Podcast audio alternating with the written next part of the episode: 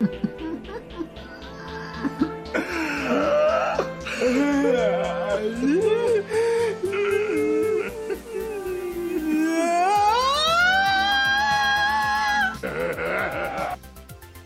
everybody. Welcome to Big, Big Trouble Little Podcast, episode 203. I am Joe Dubs. I'm Andy.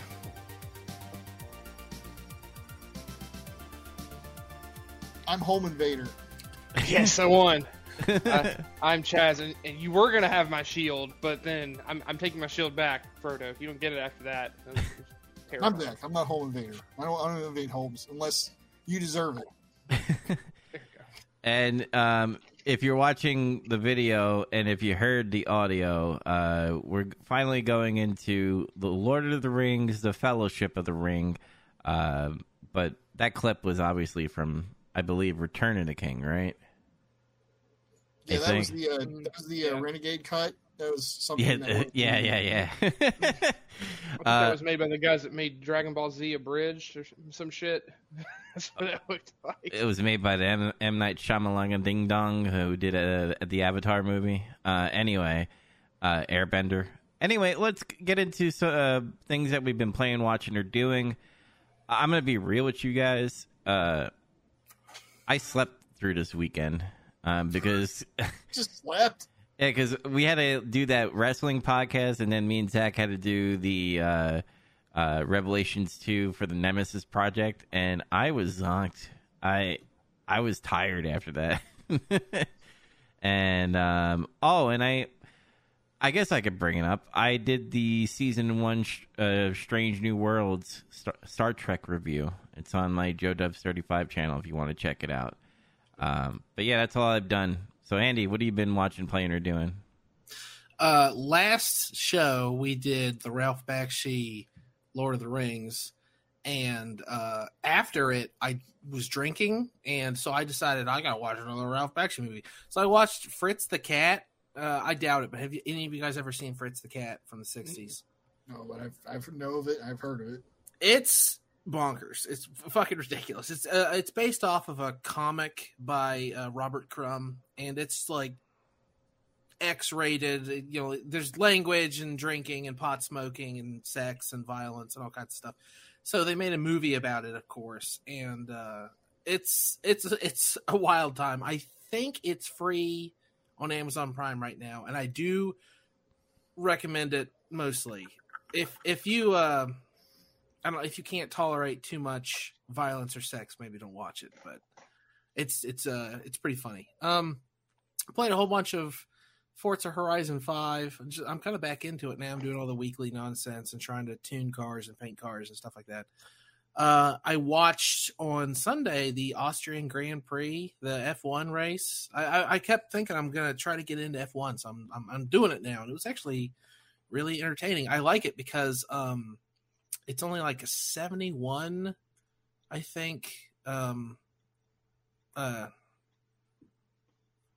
uh sorry i i, I can't think I, it's a shorter race so i don't know I, I just liked watching it i'm gonna try to keep up with it going forward um and then i had just a little bit of time so i watched uh the godfather part one and part two Just in your spare time. yeah, just just here and there. No, um, I've been meaning to rewatch them for a long time, and I actually this is kind of leading up to I want to watch that recut of Godfather Part Three that came out two years ago. Coda, it's called.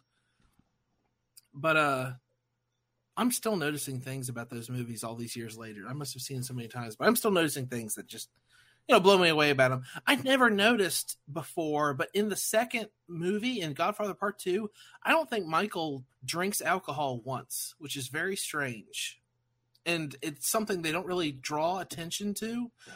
Like I've also been watching the final season of Peaky Blinders, and in that they won't shut up about the fact that Tommy, uh, Cillian Murphy's character, the main character, doesn't drink anymore. Like he used to be a huge alcoholic and real wrathful, and he's still wrathful, but like he's completely kicked alcohol. And like every episode, someone's going to be like, "Oh, you don't drink anymore, do you?" "Oh, no, I don't drink," and they bring it up constantly which is fine. It's important to the story. But in Godfather Part Two, for some reason, Michael no longer drinks, and like all I could think about was like, you know what's what's going on with that. It's just like real tiny little subtle things like that that I didn't pick up on before. The only thing I could think of is like maybe he just wants to be aware of his surroundings and not drunk so he can get yeah, whacked. I mean he's he's like in charge of the family now, and that's kind of what the second movie's about is um balancing La Familia with his actual family and how his father did it as well because it's got all the flashbacks where De Niro is playing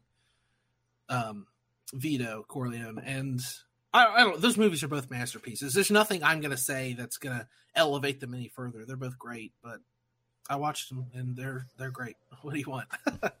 and I also um uh to balance out how cool watching The Godfather is, something really embarrassing.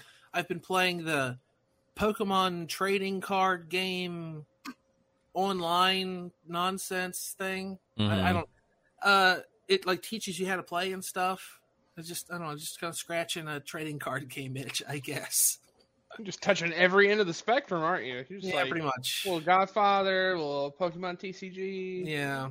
You get it all in. No, I, Formula uh, F1. my yeah a little, a little racing but uh my girlfriend bought some pokemon cards and she wasn't even like trying to push me to get into it necessarily but i missed that rush of opening a booster pack. So i got like three packs just for fun and they come with the these little online code things. Yeah. And, uh, you put that in and it teaches you how to play the game and stuff. So i was oh that's kind of fun. And then i also have like you know just like cards now because I, I don't know what i'm gonna do with them You're I like them, on them. You're giving them to me later. I'll use them as tokens for my magic decks. Maybe. I haven't got anything super cool. I've I've actually apparently got lousy luck when it comes to Pokemon cards because all the ones I've been getting are like lame, You but didn't, they pu- mean something to me. you didn't pull the Logan Paul Charizard that he re- has around his neck. during- No, I mean that's that's old. That's an old card. Yeah. It's also ridiculously expensive. Yeah, because of no. Logan Paul. I mean, if I if I'd have pulled that, then I mean, it wouldn't be here. It would be on its way to its new owner, who had just paid me thousands of dollars. I'll tell you that right now. But other than that, anything else? Yeah, that's pretty much it. Most of my free time was taken up trying to soak up the two Godfather movies and playing a bunch of Forza. Oh, I totally forgot. I did watch the Terminal List. Uh, I'm almost done with that season. That's one with Chris Pratt, uh, military uh, show. Has like eight episodes. Highly recommend on Amazon. Go see it. Apparently, it's uh, doing better downloads and watches than the, the Boys season three, um, which is surprising to me because I thought the Boys would be rocking it, but That's like all anyone's talking about is the boys. yeah. Mhm. But Zach, what the hell you been watching, playing, or doing? Uh, also reading. And reading. Uh, All right, Oh. nerd. And, and eating and drinking, just tell us everything. Yeah. okay. and I've also been eating food. I've been fucking. Uh, no. I've been fucking. uh, read uh, Superman uh, Red Sun while I was on sabbatical. yes. Uh, I haven't read it since uh, Andy let me borrow it several years ago. That's I still one of my favorite comic stories of all time. So Yeah, my favorite alternative forms of Batman is is uh, Batman cough. Batman cough. Yeah, it's pretty great. Yeah, it's a great uh, another one of those Elseworlds uh, stories DC used to do, and they stopped doing for some fucking reason.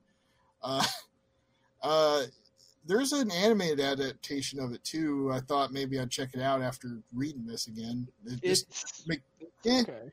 we'll see. If, if if you've you ever watch seen it, it, let me know. I've always, I always kept wanting to watch it. I never have got around to it either.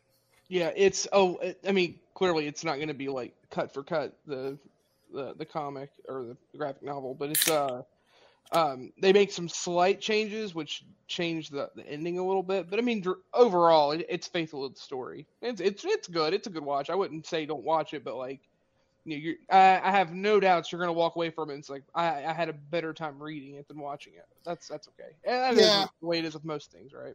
A lot of those, a lot of those animated adaptations are, uh, for the most part, not as good as the book. There's some Yeah. exceptions. Uh, but anyway, uh, I still really enjoyed it. I think I enjoyed it a little more than when I first read it, especially because I had more of an understanding of the uh, the geopolitical landscape and all the horseshit behind it now than I did when I first read it. Oh yeah. Um, so you know, I understood all the communism bullshit better now.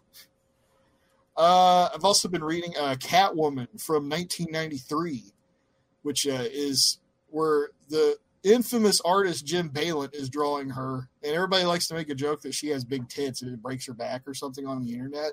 They're not that big. they could be bigger. Like, like they're big enough. They're bi- they're big enough. Clearly, these people have never read Japanese manga. No, no, clearly not. Uh, but no, I like Jim Balent. Later became like uh, I guess kind of a huge cheesecake fetish artist la- later in his career, like after this point, I think. Mm-hmm. But like, you know, he draws Catwoman good, and it, it's like really good, like early '90s kind of art. That's everybody's proportioned well.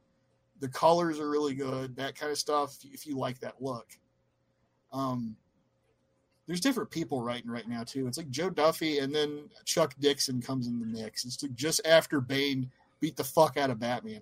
That's where we're at right now. Ooh, Knightfall. That's good. That's good stuff.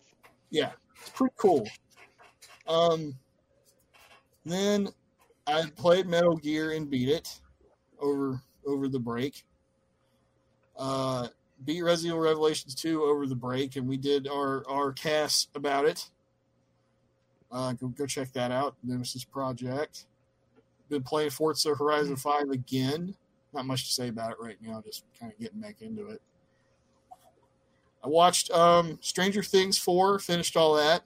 Oh yeah, I finished Good. that too. Good stuff. Good stuff. Um, still been watching the Spider-Man animated series here and there. Uh, like Daredevil just appeared in it, and I was like, "Damn, they got Daredevil looked fucking awesome in that show." I kind of, kind of almost made me wonder why he didn't get a spin-off show. But uh, then I watched Wes Craven's New Nightmare, which was me continuing my, my Freddy journey. I like That's that the movie. that's the meta Freddy, right? The one about Yeah. they're doing the movie Yeah. about it, but he's actually The actually movie there, about yeah. the movies. Yeah. It's before Yeah. Wes Craven did Scream. but uh. Yeah. yeah, it was. Uh, that's how I kind of looked at it. Is like this is his like practice run before Scream, a little bit. But th- this was more. This is more in the tr- within the trappings of the Nightmare on Elm Street stuff. But uh, yeah, I still really liked it. So far, I've seen all of these movies and I haven't disliked any of them. And I feel like this is the end of the the original run though, because it's like after that there's like huge breaks between movies. Like the only the next movie is Freddy versus Jason. And then after that, it's just the remake, right? Yeah. The And the, re- remake. the remake, which people don't really like. So I'm still going to watch it just to be a stupid completionist and say I watched all of them, but I'm not there yet. Um, I also saw Thor: Love and Thunder in the theater Saturday.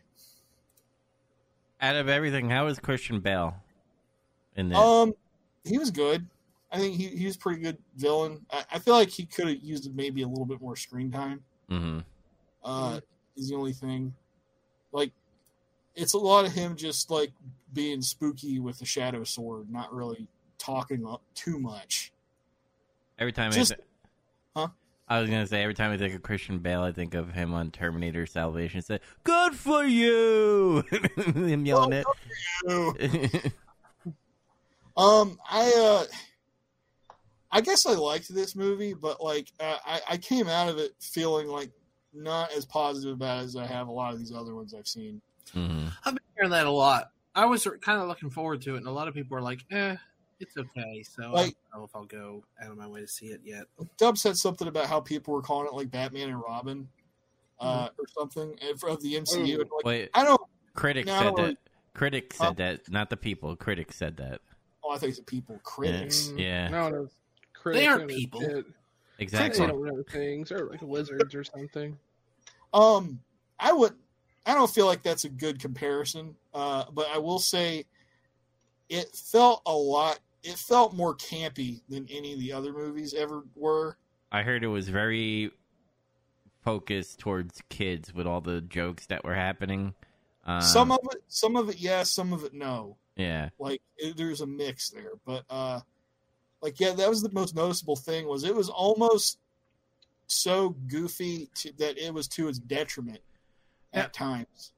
Now, Zach, you're more into comics than I am. Uh, I've read a couple of Thor comics. Now, I know he has a little like, you know, comedic value in some of his comics. I know recently, but back then he was like, I am, you know, a god and all that stuff, and he was very as as guardian. Why are they making Thor into like this joke of a character? I- He's pa- Because- he's powerful, because but he's a joke. because of Thor Ragnarok. That's why. Ah. Yeah, Because- I think so too. Yeah, It's like okay, the first two Thor movies were pretty serious and played pretty straight. and they're also pretty weak entries, to be Mhm. honest. Eh, it depends on who you ask, but uh, like there was a little humor. Like sometimes Thor would say or do something that was kind of funny, like you know when he throws the mug on the ground and says he wants another. And Loki, some of the the funny lines come from Loki usually. That's okay. mhm. But uh, yeah, Ragnarok, a lot of people liked it, but at the same time, it made it a little goofy, which is fine. I liked it when I watched it, but now I feel like this was like more of that. It's like they said, do more of that, and they Mhm. did too much. It was too much. I think that yeah, I think they were chasing lightning in a bottle. Because for me, I, I and again, this is also going just by like what the wider audiences, like from Rotten Tomato scores and critics and stuff, say too.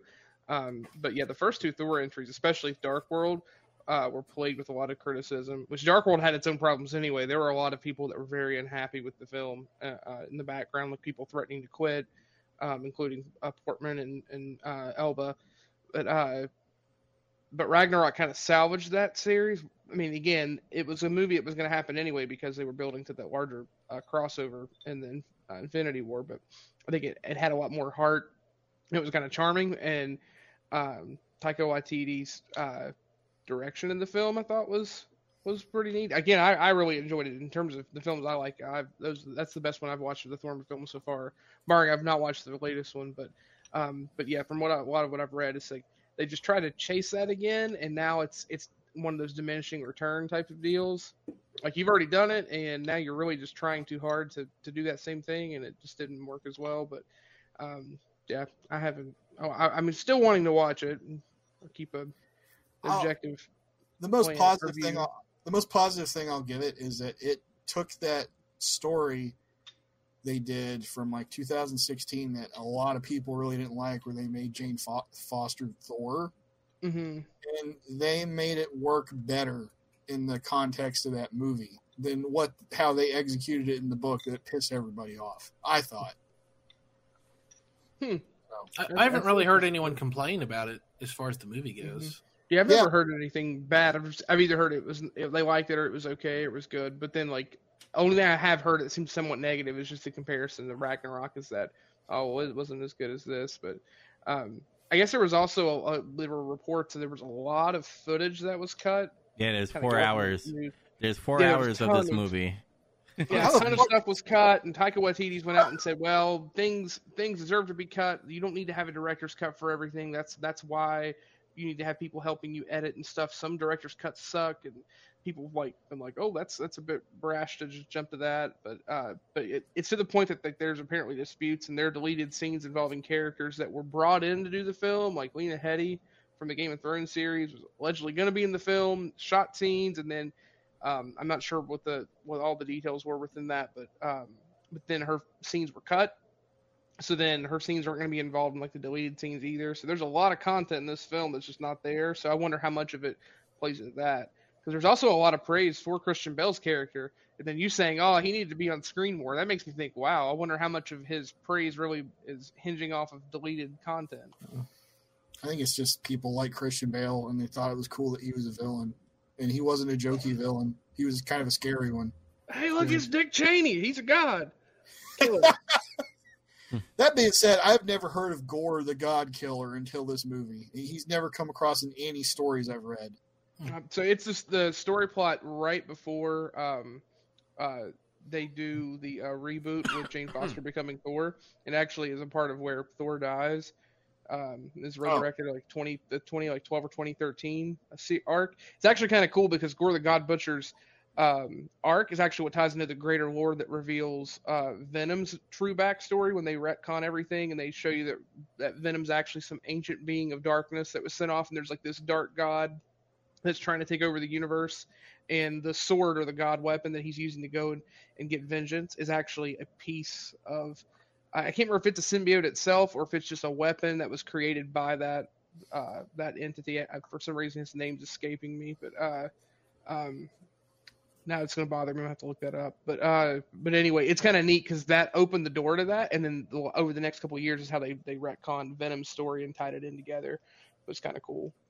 Hmm. Uh, there's also a really sweet ending to that. Spoilers for those if they want to read it, where Daredevil becomes the god with no fear, and uh, also gets the cosmic, uh, the power cosmic, and becomes like a god and helps stop uh, someone. I can't remember. If, I don't think it's in the uh, the arc where they actually stop Gorr the God Butcher. I think it's later on when they fight a greater entity, but it's all tied together in a greater arc. It's kind of cool that of all people, Matt Murdock it's become the god with no fear. It's kind of cool. Fearless God. Yeah, That's all. That's all for that's me. kind of neat. All right, Chaz, you're up. Um, I I actually did when I sat down and thought through because I figure brain fog's gonna keep me from remembering. Um, I actually did a lot more than I thought I did. Um, I, I finished Cuphead. I have I beat the devil. I finally did it. Hooray! There's DLC. There is. I, I've played a little bit of it. Um, so basically, the gist of the DLC, for those that haven't gotten it, if you're Cuphead fans and are listening, debating if you should spend the eight dollars, I 100% encourage you to get it. It is well worth it, and then some. Um, it's another section of maps, so there's a whole new set of enemies, but um, and there's actually this cute little backstory for those that aren't familiar. One of the NPCs in the game that helps you get powers.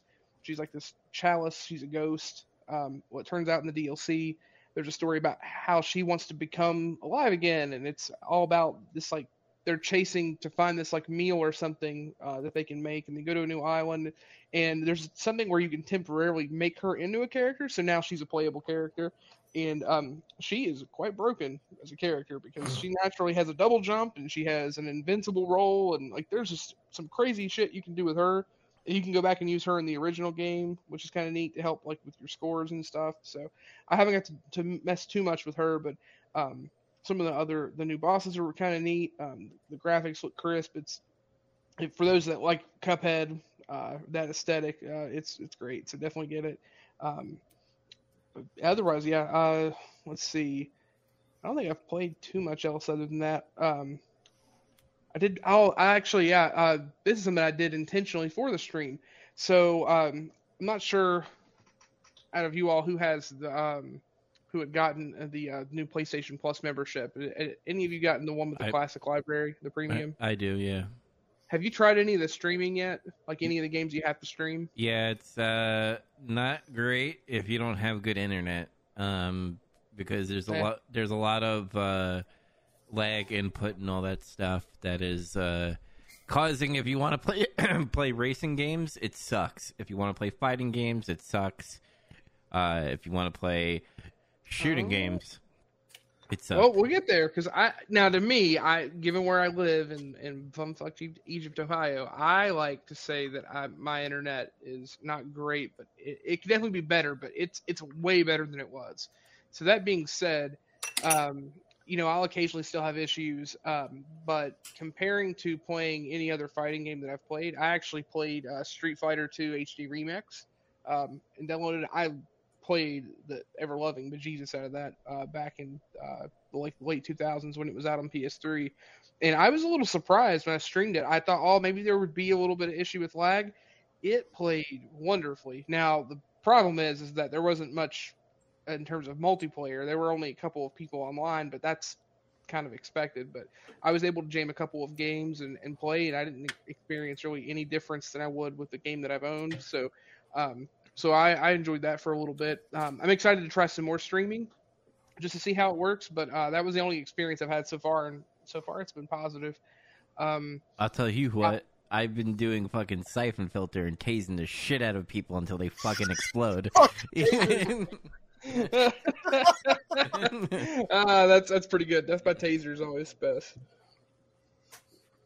Um, I uh, finished uh, Star Trek: The Next Generation officially, and now now that I have, uh, wow, what a journey!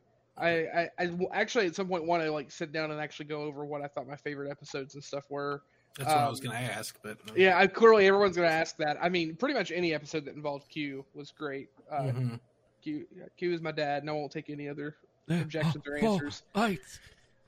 Uh, that oh goodness, that is, that was a great episode. The two parter involving um, the Cardassians. Mhm. Yeah, That's that one of my that was that's that's an awesome episode. That especially that part two where he's uh, tortured.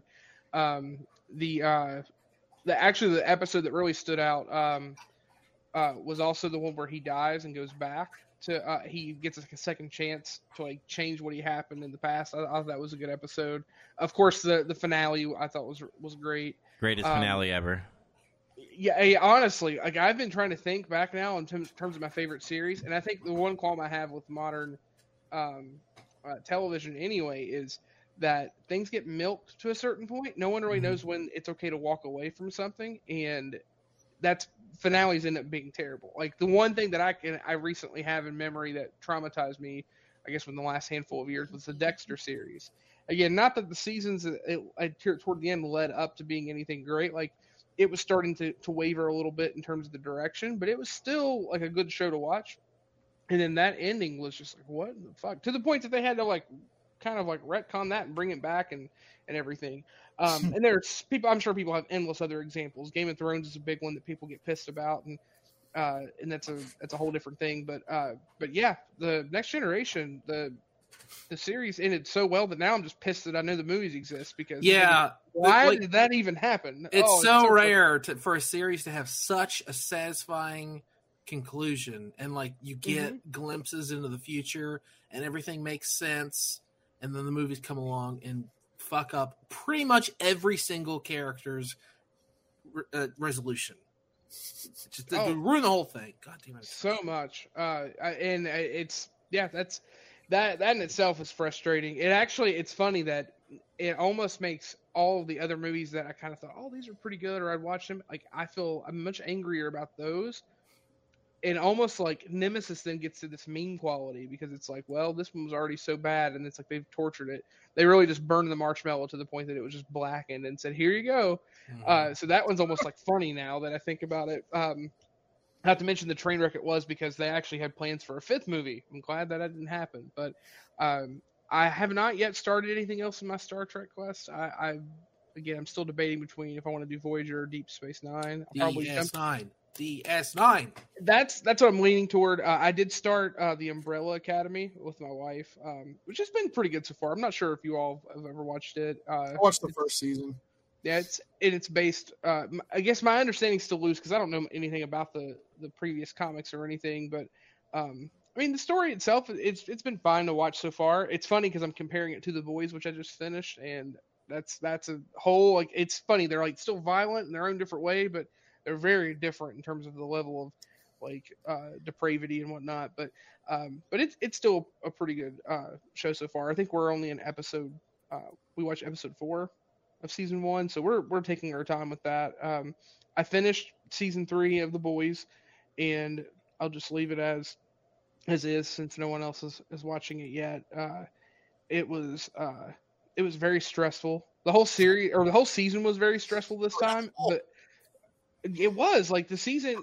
It, it was a powder keg. They were just building up, and you thought that you were going to have this big conclusion, and in a way you did. But then it actually left with more cliffhangers than it originally started with. So now it's even more stressful. And I don't know if the if it's just that the geopolitical climate of the of this the show itself is just too close to the chest on what's actually going on in real life. But it's almost too stressful to watch now because you know we use these types of things as escapism. I don't want to watch. I, I avoid looking at media in a lot of ways because I don't need to read and, and be fear mongered over nonsense. But the show's kind of going in that direction, and it, I don't know. It's it's very weird, but I mean, at, at the same time, I like stress. Whiplash is one of my like more recent favorite films. and Oh my god, I love that film. It's just two hours of just being stressed. Like my blood pressure was up the whole time, and then I turned it off and I was sweating, and I was like, "This was great." Like that's sometimes stress is okay. Uh, so you know, it's fine. But uh, let's see. Um, oh yeah, I went to the movie theater. I did not watch Thor: Love and Fun Thunder. I actually took my daughter to her first ever film in the theater. We watched Minions: The Rise of Gru. Ah, Uh, yeah, uh, I would give it four bananas out of ten. I don't know how to say it any other way. It, was bad. It, but like, it, like it was cute. It had some humorous stuff. It's a children's movie. It's But fine. did Like, your kid like it? She loved it, and I because go. of that I enjoy the experience. Uh, Suzanne got all but hurt because a group of like six children cut in front of us and bought the little snack packs, and they were out of them when we got up there. And and my daughter told mommy, "It's okay, don't get mad. Daddy will buy us more." And which now is a new problem. My daughter's only three, and she already thinks that we can solve problems in the world with, With daddy's money. money. Yeah, that's right. is not the lesson I want her to learn in life. So Too we're, late now. to. Uh, we, we, we got time. Mm. It's gonna be a really rough year, but uh, but yeah. Other than that, yeah, we had a great time um watching it. But uh, yeah, if you have kids, it's a good family film. Take your take your younger kids to watch it. It's funny. I, I mean, I was entertained, but I I wasn't looking for something gripping. I wasn't watching Schindler's List, so. Uh, You were looking for the Schindler's List Battle Royal. oh my goodness! that's the first, I knew it. that's the first thing that came to mind when I when you said I'm gonna forget that now. Are we gonna just keep a counter now whenever World War II related wrestling jokes are made? Is that just is that a thing? We I'm still keep talking about the Great Leap ticker Forward on? Royal Rumble, man. That's that's what's next. All right, but Well, I, I think that's I think that was it. Um, yeah, I can't remember anything else at the moment. So yeah, we'll we'll say that's it. all right, Andy, take us away with the Fellowship of the Ring. Wait, me? Yes, you you start Isn't off. this yours? Isn't this your your and Chaz's weird deformed baby? Yeah, that, did, did you guys chose it? That's that's the way. What are you doing? Okay. He's pawning this off on you. I'm not explaining this fucking this spider's nest of a goddamn movie. I wasn't say you like the whole thing. I was just do saying. me to, do you want me to start it? yeah, I'll you start go. it officially. Yeah, you All go. right. Go. All right. I, well, I'm actually just reading something as we do it. But okay, are we ready? Three Ready. kings for the elven kings under the sky, seven for the dwarf lords in their halls of stone, nine for mortal men doomed to die, one for the dark lord on his dark throne. In the land of Mordor where the shadows lie, one ring to rule them all, one ring to find them, one ring to bring them all, and in the darkness bind them. Okay. Okay, you That did it. is, that is the the will of the One Ring. Okay, So What do you say? so uh, what I like about the beginning of the movie, and I did read a little bit of the Lord of the Rings, the Fellowship of the Ring, before I went to go uh, start the Hobbit. Um, which, by the way, I, that's another thing I forgot to say. God damn it! Uh, I read the first chapter to the Hobbit, um, but I digress. Just the first chapter. So Yes. that- he's not even out of the Shire yet, right? No, I'm not out of the Shire yet. All those dwarves showed up and fucking. dwarves turned up. Yeah. yeah, he's kind of mad about it. Yeah, Bill was a little bit of a prick, but I don't blame him. Then again, if people showed up at my house, I'd be kind of pissed. Yeah, Well, you know, I identify with that. I was. Yeah, yeah, I do too. I guess I- I, I, I'm an asshole, so I guess I take that in. I think that's why I had I didn't get past first the first uh, chapter because I was angry. Like Bilbo wasn't getting like like super frustrated. I'd be like, "Get the fuck out of my house!" You, and then like Gandalf came, and I'm like, "All right, I can't tell him to get out because I'm small and he's fucking huge."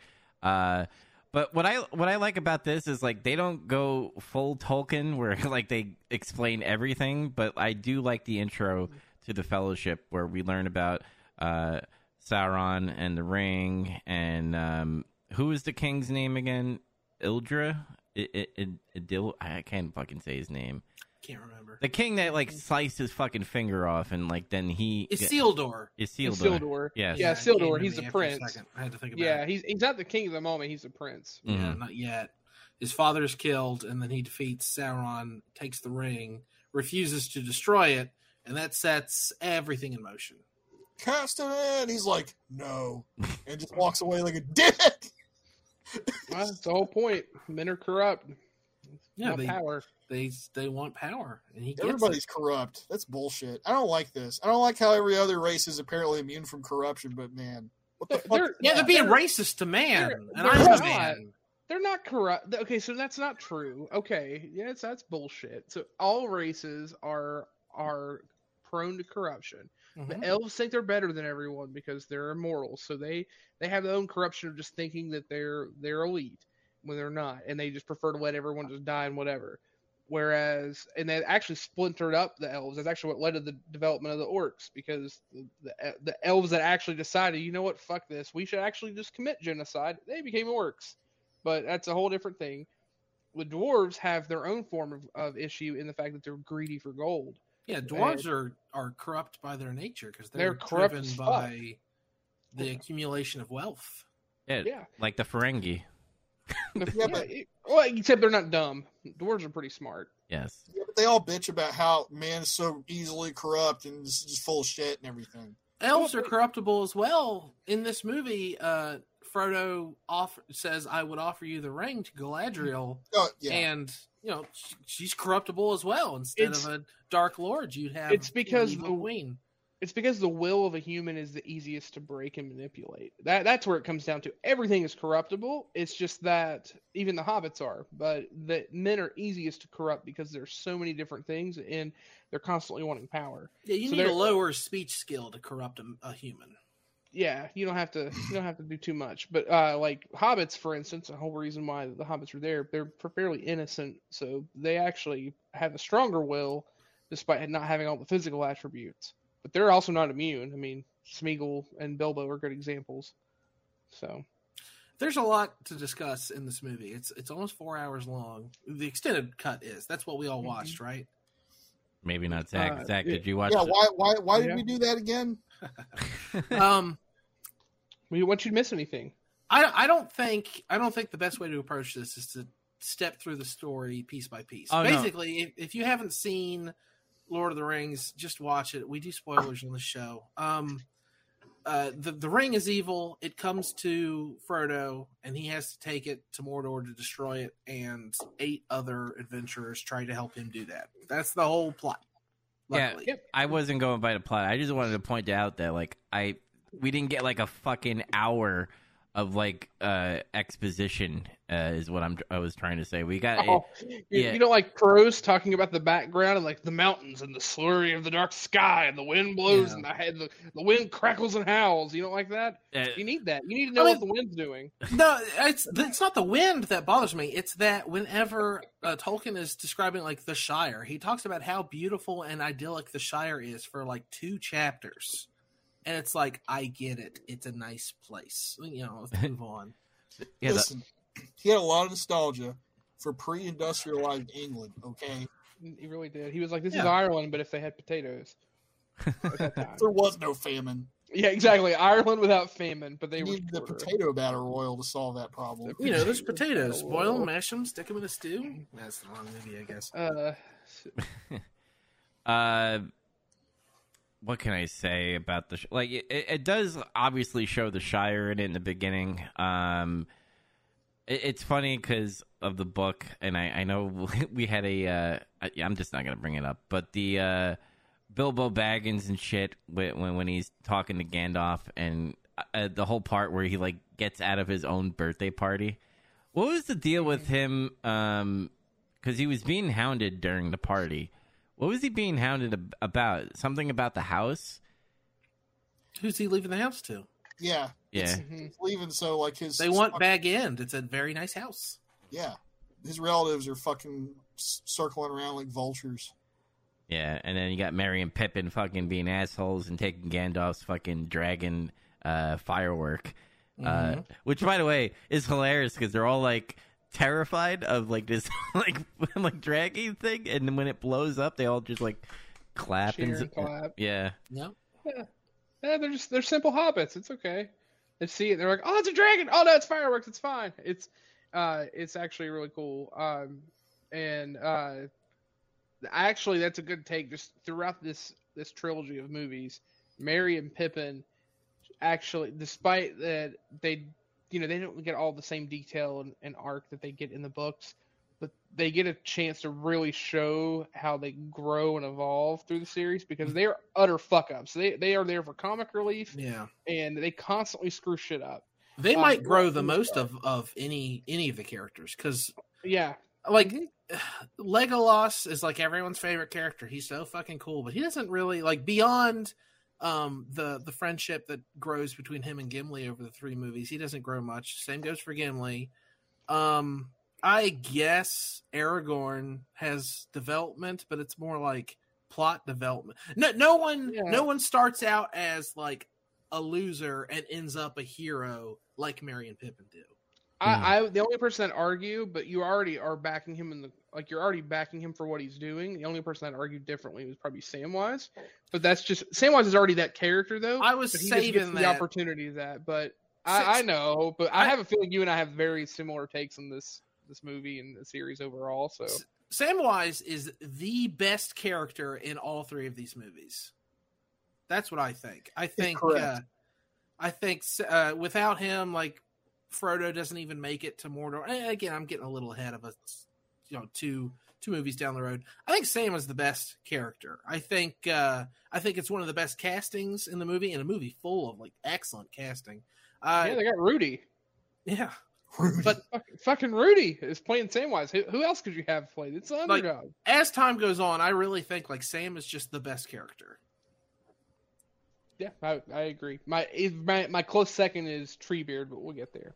Very, and that's only because of what the books really go through. He's somewhat limited in the movies, but that's a different thing.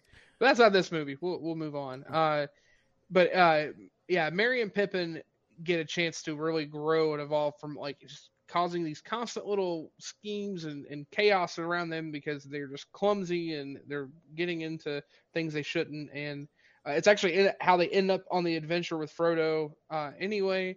Um, but uh, the one thing I, I think is funny about this, and we talked about this last week in the episode when we watched the animated film, um, but uh, the time gap is not necessarily covered as much. There, There's actually a great deal of time that goes by between when this party happens and Bilbo leaves and then when they actually take off. It's like seven years or something. Yeah, like uh, Gandalf is supposed to run off and do a bunch of research and then come back. But hmm I mean, I don't want to go against what Tolkien did, but I kind of like this better. I think this is better for film. I actually think Yeah. what Peter Jackson did to adapt the story is more cohesive, and I think what they decided ultimately was you don't need to have this t- this like time go by. At least on film, it's easier to portray. Yeah. Um, but uh, it is different, but it's, I- it's okay. So, The only thing I would say to counter that a little bit, it kind of makes sense that seven years pass by. Then you could like, uh, you know, talk about the orcs being like built and shit, or like, uh, you know, building up that orc army, um, for Sarum- Saruman, uh, and like with him automatically starting his journey, and then like orcs are just popping out of the fucking cave poop and all that stuff. I, I, I, I, Cave poop. cave poop. Uh, where, where where Wizard Christopher Lee like goes down there, like, is everything okay? And like the dude pops out and shit, and like, Dracula. He's birthing little Dracula people. yeah, he's, he's scary. He's a scary motherfucker. I this always made the more, more sense to me, even from a story standpoint. I'll tell you why. Um, there's not a lot of explanation for why now, of all times, does uh, uh, Sauron come to power and Saruman changes sides and starts building an army. I think the the best explanation for it is the ring comes to a new owner. Bilbo leaves it behind, and now it's just with Frodo, and he, he just like sticks it in a cabinet or something.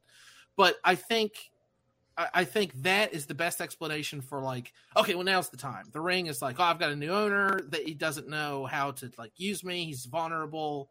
I now is the time for dark forces to act. And I think that's why it makes more sense to not have seven years there. I think the you know the dark powers see their opportunity to get the ring back because it's it's with a new ring bearer and that's what sets everything in motion in the story at least it's a better it's a better explanation than nothing at all I Mhm. I do have a question about this part um, because I understand like he throws it into the fire, he's like it's still cool and all that stuff because like you would think the ring would be hot. But what was the point of him being like, "Do you see the markings?" Is that like what activates maybe Saruman? That like maybe his desire for the ring, and that's why the markings show up on the ring is what activates it. well it's heat No. fire does it Yeah, it's just heat, but it's just he's simply showing him through the language. This ring is more than just a trinket that was left behind. He's showing mm-hmm. him that it's the One Ring because in the legend, it's it's revealed that he will show you the message, which reads off what the ring actually is. So I yeah, I think that's it. I think he's simply showing him that to show him this is not just an ordinary ring. Like this to prove to you that you need to go on this journey, it's here. Well, Um, Gandalf's checking because he's worried: is this the ring, or is it Yeah. just a ring? So he says, "You know, here, take it. It's quite cool. Can you see any markings on it?" And at first, Frodo says, "No, I don't see anything." And you see a look of like somewhat relief on Gandalf's face, and then Frodo goes, "No, wait," and he's like, "Oh, fuck." and then you know, it's, it's the ring. Oh, we gotta fucking do something about this shit. Yeah, and again, remember, like this, the entirety of this story, from beginning of the Fellowship through the end of, uh, which it does actually include like the epilogue and everything too, but almost twenty years past this film. I know I said this last week, but uh, or through the uh, the story. So it's another reason why, like the seven year gap, like. Yeah, you can kind of nitpick and hold on to it, but you don't necessarily need it. You don't have to get lost in the weeds of why, because again, this army has been slowly building and, and ready to try to reclaim this ring for hundreds of years already. So you don't really need to have that, that time there in the same sense that it's going to be much harder to explain how these people go and journey on for 10 years. Like you can just run this over how they, they did it. I, to me, I think they, they did a good job with that. So Mhm. I'm not as lost on that. Uh, but I, I can also understand if someone was, so it's, it's okay. But Zach, who is the best character in the movie? Then Gimli, Gimli. Why Gimli? Because he's the most like me. that's, that's like the best answer I could have expected. And you like No. I would good agree, actually. I, I think you're a Gimli. Yeah, that makes sense. I just I, I- I like John Rhys-Davies and fucking Gimli is like you know just Another great casting choice. Yeah. yeah. So Just- which one of us is going to throw you? nobody throws me. I throw you. We'll see. Uh, I, you well, you got more to watch, buddy. I hate to tell you about this, but dwarves get tossed. That's- I know he gets tossed. I I've seen these before. Well, This don't been- tell people spoilers. Spoiler alert. But that's uh, I, I know I know you're being somewhat facetious, but that's why uh, like a lot of people are like, oh, I like Legolas because he's so cool, and I like Gimli because he's I remember it when everybody they said like me. Legolas was so cool, and like when I was watching this, I'm like, he doesn't really fucking say much of anything. And he's no. like, I forgot how little he fucking does in this movie. Like it really picks up in Two Towers. Gimli Mhm. and Legolas both get a lot more to do in the next movie, but I forgot in this movie they do very little. Oh yeah, I think no, it- still it's the can't- la- that was the latter two when they're like sliding down elephants and shooting everybody left and right and Maybe- doing the kill count. Maybe it's mean, but I, I think it's because Orlando Bloom still can't act that well. Yeah. It's, it's it's it's early in his career. They're like, "Can you be stoic?" And it's like, yeah, he can be stoic, but it's not because he's trying to be. It's because he is. or what? It's- Pretty face. Be stoic. You could have my bow. And that's all he says. he's like somewhat stoic, but he's still he's still trying to be like airy and aloof. I think because he's like, oh, he's an elf. He's supposed to be like kind of a weirdo, but it's not coming through or whatever. But yeah, it's. I, I mean, I don't want to be like, oh, oh Orlando Bloom fucking sucks, man. I just, I, he's one of the weaker actors. in No, this that's just my theory. Is because he's he's still he's. he- I, I don't know Orlando Bloom's career, but I remember not knowing who the fuck he was until I saw this movie. same. So He had done a couple of like romantic comedies, like he was like a teen heartthrob type of deal, and then he did this film I and then. Pirates of the Caribbean. That, those are like the two Mhm. films that like were the I trajectory there. of his career. Yeah, three he- thousand years ago, I was there when he was a teen heartthrob. But- I, I assume they were like, it's an elf. We need someone pretty. Uh, I don't necessarily think he was bad in this. Like, I think the point too, like just taking back from um the. I'm the not saying he was like, bad. It just he had very limited range in terms of what he did. Oh sure, but like he didn't need to have anything else because Legolas in general is very like an enigmatic character. He didn't have much to say. He said he spoke in like riddles almost, like the things he said. Um, I guess to is what it really is. answer your question though is like I like Gimli for obvious reasons. I like Gandalf. I like Mm. Yes. Frodo. I mean, he doesn't like Gandalf. Yeah. Yeah, everyone likes it. I have a I have a Gandalf uh, Halloween costume I break out once in a while. Like Gandalf's the best. It, just a dirty old gray sheet. since I like Saruman, but that's mostly because it's Christopher Lee. That's that's why. Yeah, no, Oh, I mean yeah. he's Christopher Lee is just the best. He's the best bad guy. That's just all there is to it. since Um, si- Yeah, I actually, again, I know we talk about like the movies, but him getting his comeuppance is almost more enjoyable to me than than when the like the climax of the film trilogy. Mm. Just I just like it. When, again, we'll, we'll get to that. I'll save the, that talk for two towers later. I'm so ready. I'm gonna have a boner when I'm talking about it. What do you guys think of this scene where like they they threw it down? Like Saruman's like, um, uh, we're gonna be on the dark side here. Uh, I don't know what you're doing, and like Gandalf's like, no, and they're like fighting it out. They had a Jedi wizard battle. yeah, It's a cool also like- I was I was gonna say I also like when Saruman makes fun of him because he says the the Hobbit pipe weeds fucking addled your brain. Fucking stoner, you need to get with the times. We're bad now. Called Gandalf a stoner, basically. That scene has also one of the few, very few examples of where a practical effect did not age well. I don't know if you guys are going to know what I'm talking about, but throughout these movies, they do like uh, that Weta workshop. They made all this stuff, they made all these sets, and everything looks fucking outstanding. Everything looks great. And nowadays, they just make everything on green screen, and it sucks. But there's the scene where he's he's got he's beating Gandalf and he's doing that thing where he's making him spin and it's like really obviously a dummy and it's Mm-hmm. a little distracting. Like I don't want to be distracted because it's a big climactic wizard fight and that's badass. But I it thought the doesn't look great. spinning around on the ground for real. Yeah.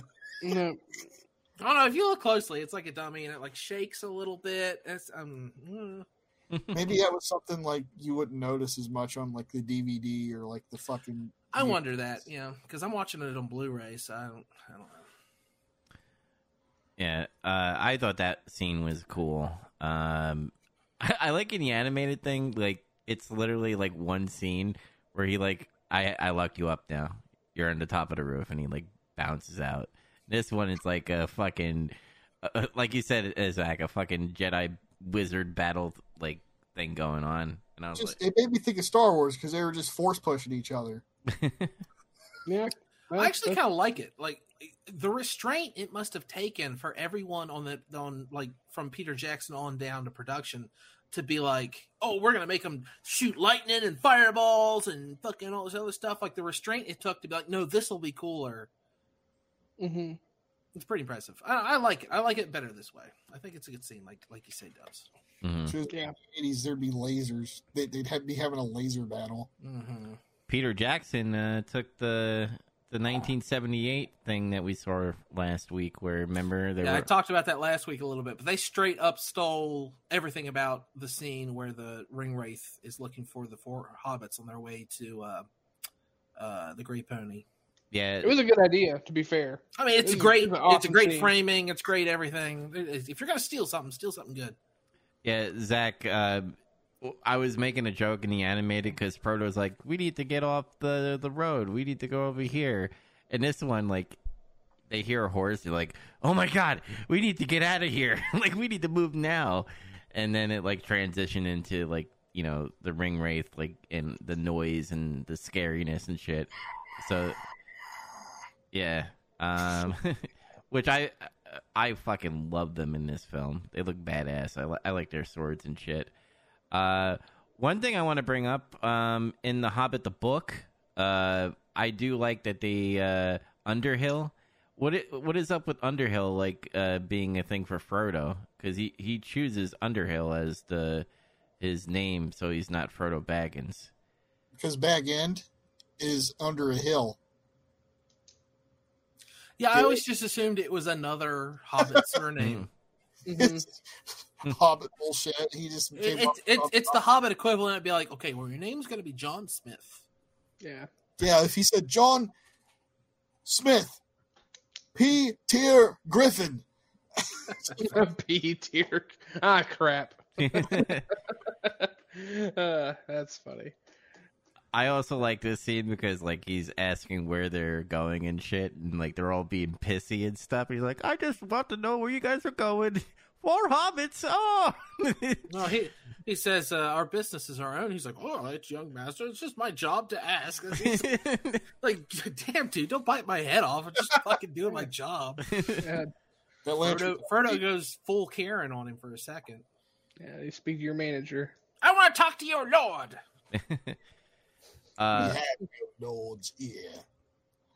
yeah, and I don't um remember in the Fellowship of the Ring book, but in this scene, you had I I always mix up the hobbits, but I think either Merry or Pippin like spills the beans about Frodo Baggins. He's like, "There's my friend Frodo Baggins," and like shit goes crazy. Uh, I don't know if the book was like that uh, because in the animated they were just like, "We need to we need to go away," and then that's It what- is it is slightly different from what I recall, but I can't remember how it happens. Yeah, I don't think it's necessarily that they reveal that it's him. I thought it was more that they're they they just get a little too full of themselves, drinking and carrying on, and start singing and dancing, and then Yeah, it's like, oh, they're making a scene, and then people are noticing them. draw I- I- attention to themselves. that's what- yeah. yeah, exactly. That that's what I recalled, but I don't I don't remember them directly saying it. But this is fine too. Like this is a quicker way to do it, but that's okay. It's fun. I, I, I do kind of miss uh, there's not a little Hobbit song. That's one thing that they cut out of the movies, and I understand a thousand percent why. But I like that in the books, uh, Tolkien is always like composing full little jigs and songs for them to sing while they get drunk. I love Oh, yeah, there's like four verse, like like a full page of just like verses of them singing things about their little hairy feet, and they they step on this, and you sing for the stone and the good luck. Mhm. No, it's it's great though. Yeah, it, um, I enjoy the one later on in the books, especially when they're talking. Uh, I guess I'm getting ahead of myself, but it's not in the movie, so it's fine. Uh, whenever uh, Merry and Pippin uh, end up actually being a lot taller later on because they end up drinking the Ent beer and they they get a they get like grow or whatever, and then they have uh and then they, I think there's like some song they sing about the, how they get taller. I think it's at the end of Return of the King or the middle of Return of the King, or it could be in the middle. It's gotta be near the end, but uh, but anyway, Look at this shot, dude. Like for our audio listeners, the Peter Jackson shots are fucking amazing uh, in this film. Just seeing this like landscape is fucking cool. Uh, New Zealand is a pretty place. I'd like to go. Yeah, I have uh, I have family who went, and they wouldn't shut up about how beautiful it was. Mhm, yeah, I, I'm familiar uh, with with said said not shutting up about it. It's, it makes it makes me upset. Um, we've we've arrived. Uh, I we need to talk about how um, Strider slash Aragorn is one of the coolest characters ever written in fiction. Real quick, okay.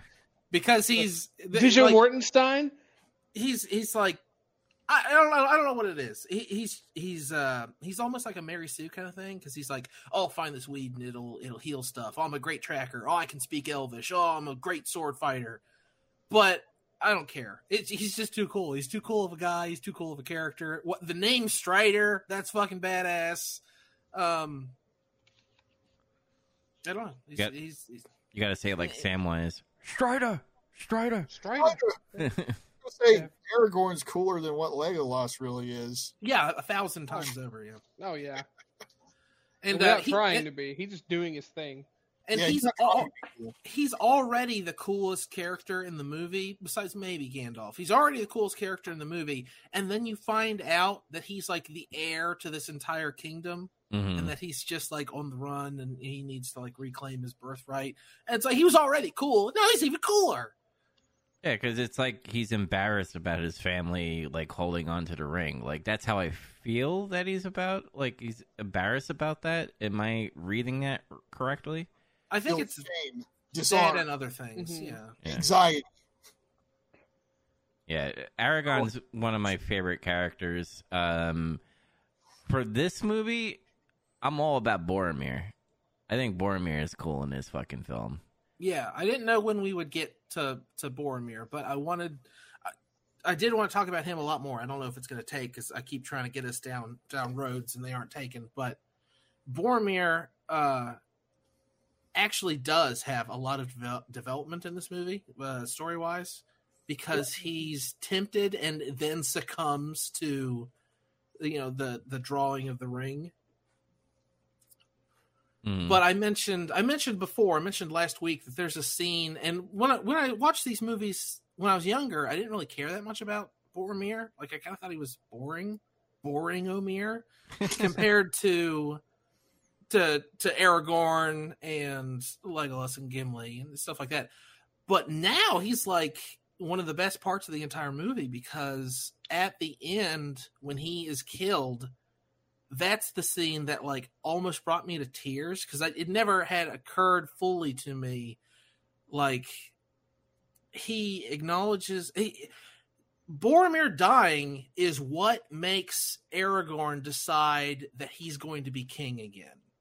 It's one of the most important things that happens in all three movies, and I that had been completely lost on me before. He says, "I would have followed you, uh, my captain, my king." That super famous line, and Boromir has like fallen from grace, and he was tempted, and he's like, "No, you're forgiven. It's okay. You helped save the other two hobbits." that whole scene is just to reiterate like one of the most important things that happens and it had never ever occurred to me not in reading the books not in watching this movie 30 times as a kid Hey, cave poop.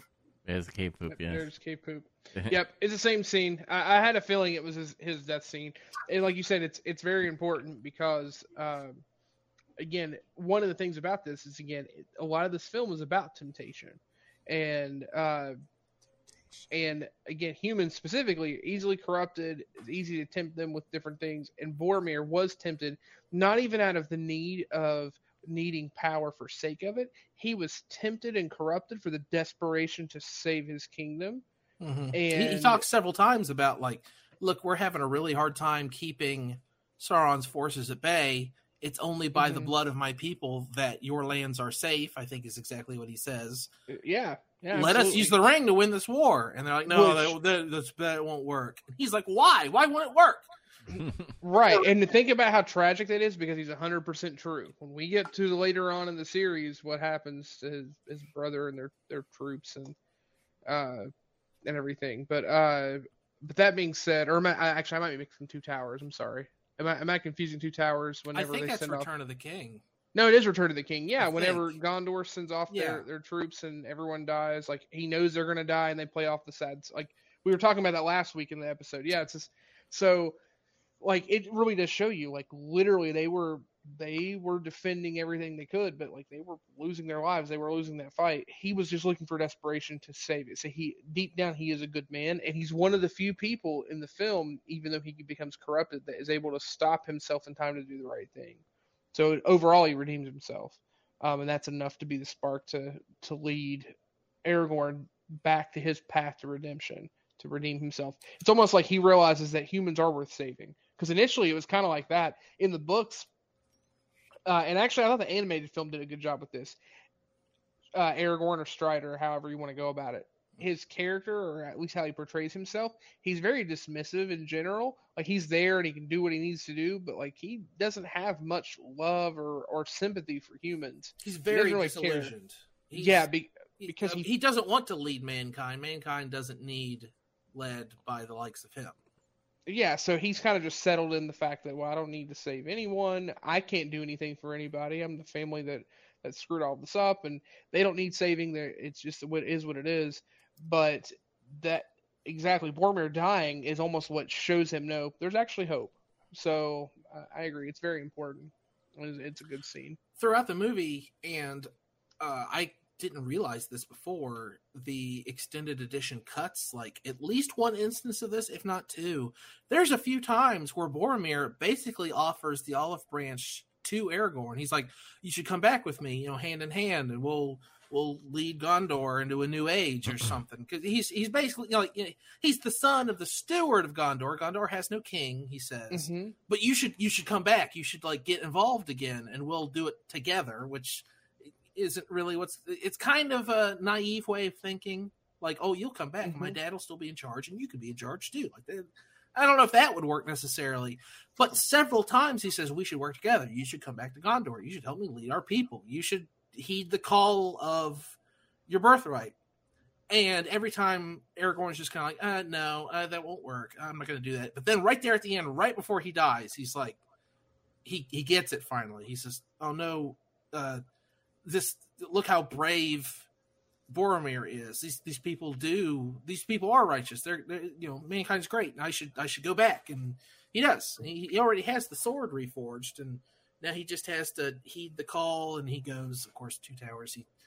works with mankind. And he doesn't make it back until the third movie, but that's kind of why it's so dramatic. Mm-hmm. Yeah, and um yeah, Boromir is great. I do like the scene where like Aragorn is like reading a book and Boromir comes in and like talks about the sword and shit and it, like discusses what you guys just pretty much said. Um, and I thought that scene was really well. Um, here's our buddy Hugo Weaving as Elrond. Um, is he just like the the king of all the elves, Elrond?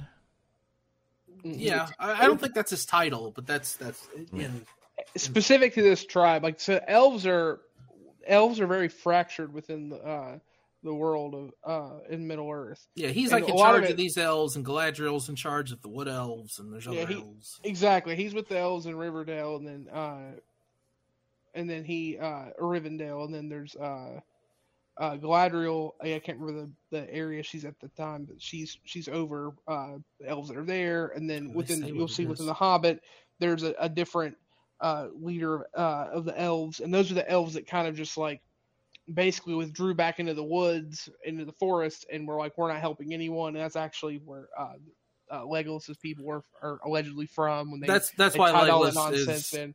turning up during the the council, and why he doesn't necessarily uh, get acknowledged by Galadriel because he's from still another place. And this is the I mean, Lord of the Rings pretty much invented all popular fantasy fiction from here on, and this is personified later by there's wood elves, high elves, bullshit elves, whatever. In in like in D and D or Elder Scrolls or whatever. Like there's different Mhm. kinds of elves Orcs or dark that's, elves. that's what's going here. Like they are all elves. It's kind of like saying, you know, there's there's there's humans, but then there's I guess I don't know Asians, Africans, Europeans, something like uh, that. The wood elves they glow in the dark.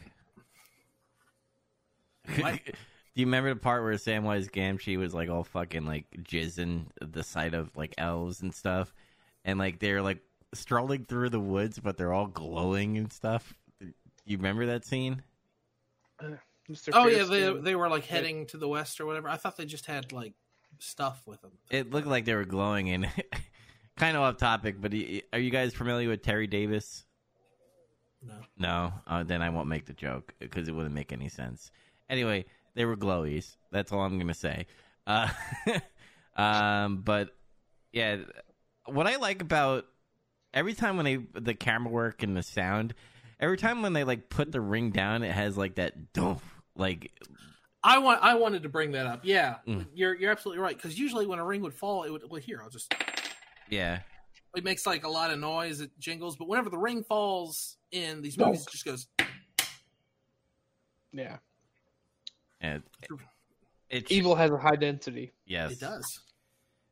and you know that that's that's Boromir's eyes. If, uh, for my audio listeners, Boromir's like, "Oh, fucking ring, man," and he's like, be- He's about to. He's about to simply mean. resist. He's about to. One does not simply. yeah, What it's does coming. fucking march into the fucking no man's land in in France in 1916? there we go. There's a Hitler uh, thing. Right? Hitler. That's got everything to do with J.R.R. Tolkien in World War One. He served, brother. He was there. hmm He was. He was there. He's seen some things, man. Mordor. I was having a brain fart. Mordor. Mordor. Yeah. It's like one does not simply have a stroke and walk away. So what does not simply have a stroke and then there's just no there's nothing after. yeah. One is not simply uh, buttered toast. Do you think Peter Uh, Jackson was like uh, asking uh, if we should put ranger of this matter though? Seriously. should put like a Viking helmet on Boromir? Do you think that came up at some point Did he have a Viking helmet in the book or something? in the animated? Animated. On the yeah, animated the animated film. He had this cool like two horn. we kind of agreed it's it's a cool differentiation between him and Aragorn. But like when you're animating, you can't put lots of tiny little details.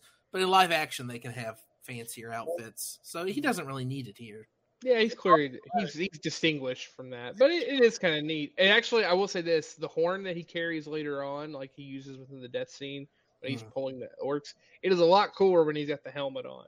Yeah, Yeah, that's animated. true. That's true. It's kind of neat because they tie together, but like he doesn't need it. I'm guessing they made a helmet and Sean Bean was just like, I'm not fucking wearing that. He's, You got to fucking kill me, and he's like, "You're gonna die in every movie you're ever in for the rest of your career." So you're famous for. Except National Treasure. He was- yeah, I guess that's true. Yeah. He was a bad guy. That one thing he didn't die in. yes, He also Okay. did die in Silent Hill. that is true. Bizarre. Shit, I, I just learned that that Sean Bean was in Silent Hill, yeah, me too. the movie. Yeah, I didn't know that. One to He's the sim- guy should have been Harry Mason. Instead, he just stayed home and did nothing. Uh, no, I can tell you what it was. Eh, is that my wife? Oh, I guess not. And then they moved on to the next scene. it's an afterthought. Okay. uh, I I I like the council thing because the, the whole time they're just like, what should we do with this ring? And like Boromir's like, we need we we could use it, and then the other were like, we need to destroy it, and then they're trying to find who's gonna do it, uh, and then that's what leads to the point of I almost said Elijah Wood, uh, but Frodo, um, Elijah Wood looks on the verge of tears once again for Yes. like the seventy fifth time. That's part of my problem with him. I, he's he's great, and I understand like he goes through a fuckload in these movies, and he should totally have Hobbit PTSD and all this other stuff. But all the time, Elijah Wood is playing Frodo like he's just like, why is this happening to me? I guess I'll just do it then. Oh, sad. Like some of that, but not all the time. That's part of why I like Sam so much. Is he? I mean, it. it the animated movie. You remember, guys? I, I got like yelling angry about how the animated movie treats Sam as like a complete doofus. But in this one, it's like he's serious, but he's trying to be upbeat. He's trying to be like, "Oh, don't worry, everything's gonna be fine. We'll get home, and well, we'll, we'll you know, the flowers will be blooming, or the harvest will be on, Mister Frodo, and all this other stuff." Like, I, I, I don't know. I just like Sam so much better than Frodo in this movie, so much more. And it gets each progressive movie that gets exacerbated even more.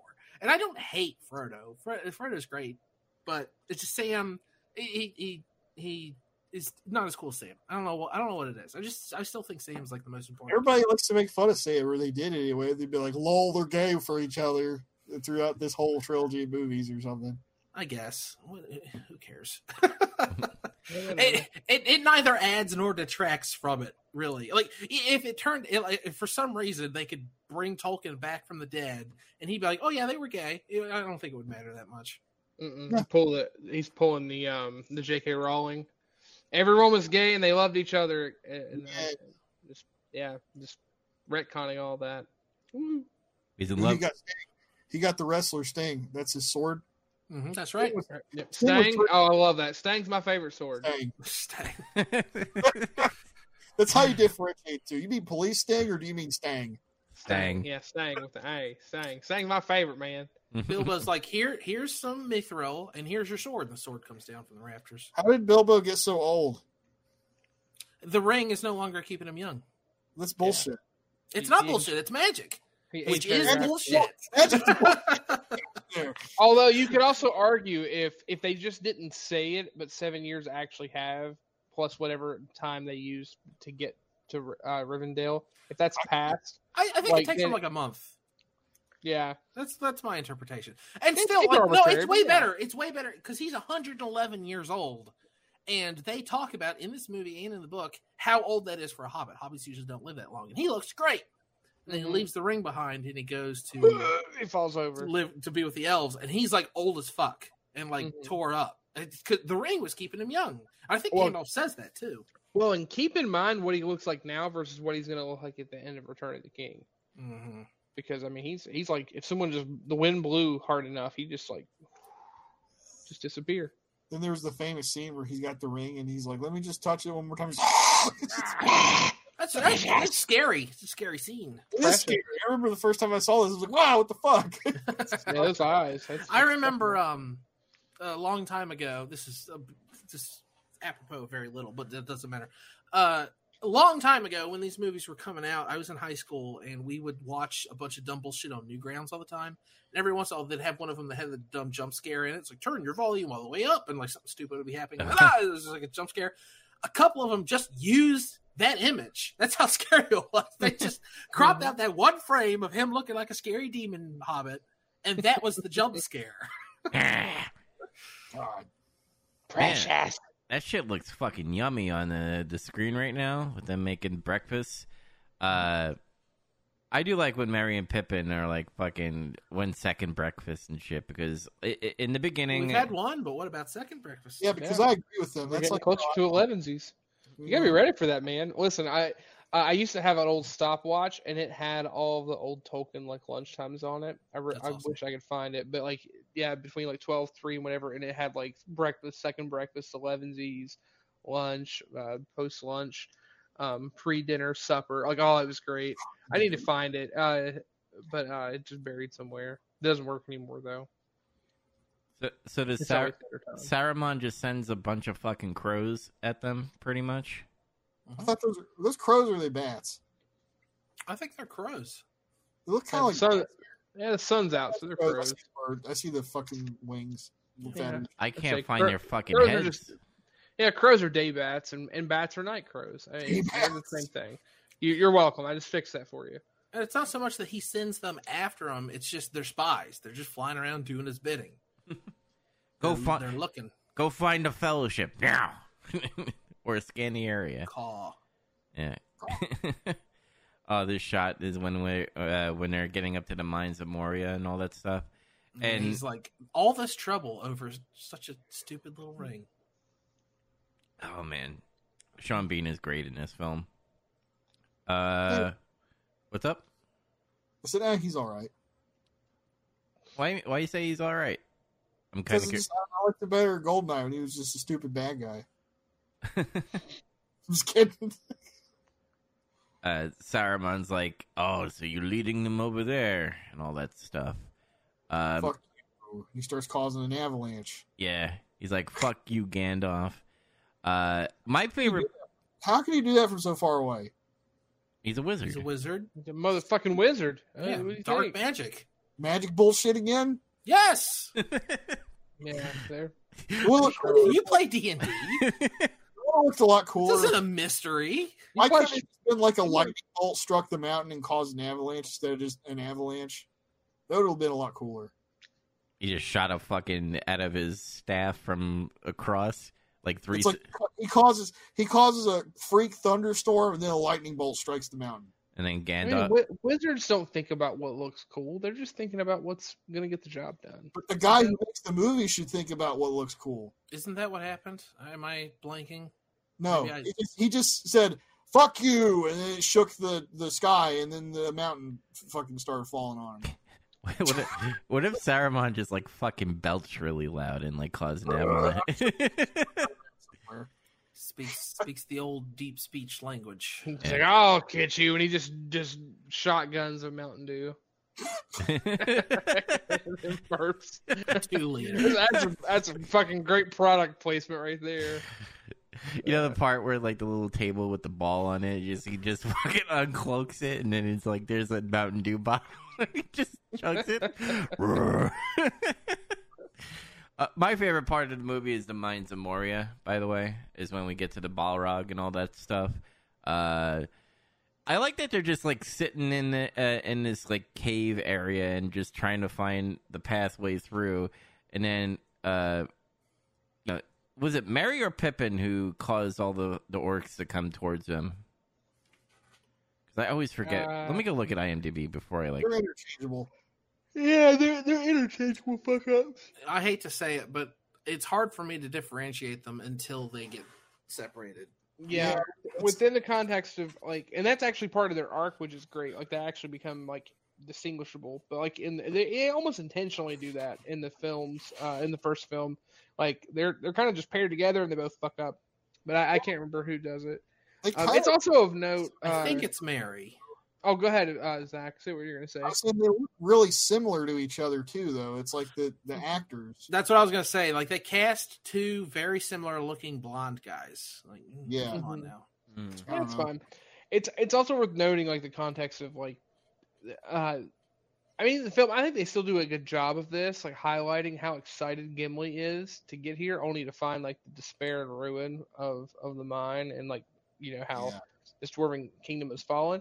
But the context here is that Gimli has not been home to uh, an actual mine like in goodness who knows how long however many years he's been traveling middle earth and has not visited a dwarven kingdom in all that time so for all he knows, like he's oblivious to all these things. But a lot of these the dwarves have effectively been drawn, like they've been driven out of the mountains or like to, to hide in only one area, and most of them have been killed. Um, so it's like that realization, like oh shit, I might be the last dwarf.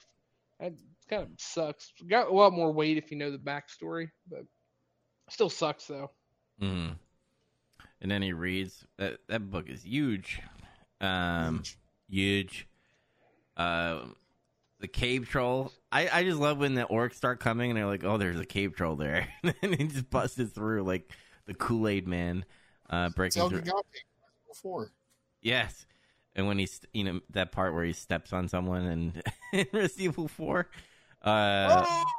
And clearly, they and Frodo and his friends they did not save the dog on the way, See, so there's, there's no Erectus. dog to help them fight El Gigante. Mhm. It's a shame. touch- touching his chest there. yeah, because he got stabbed, and uh, Frodo had like this poop face every time uh, he got stabbed. he said that. and I saw his- his cell of the stabbing. It was like, yeah, he really had to take a shit. He just wasn't cooperating. That's just him eyes. He's just got those big buggy crackhead eyes. Just like I'm, I look like I'm always ready to cry, and, and if anything happens where I'm shocked or upset, I'm gonna shit myself.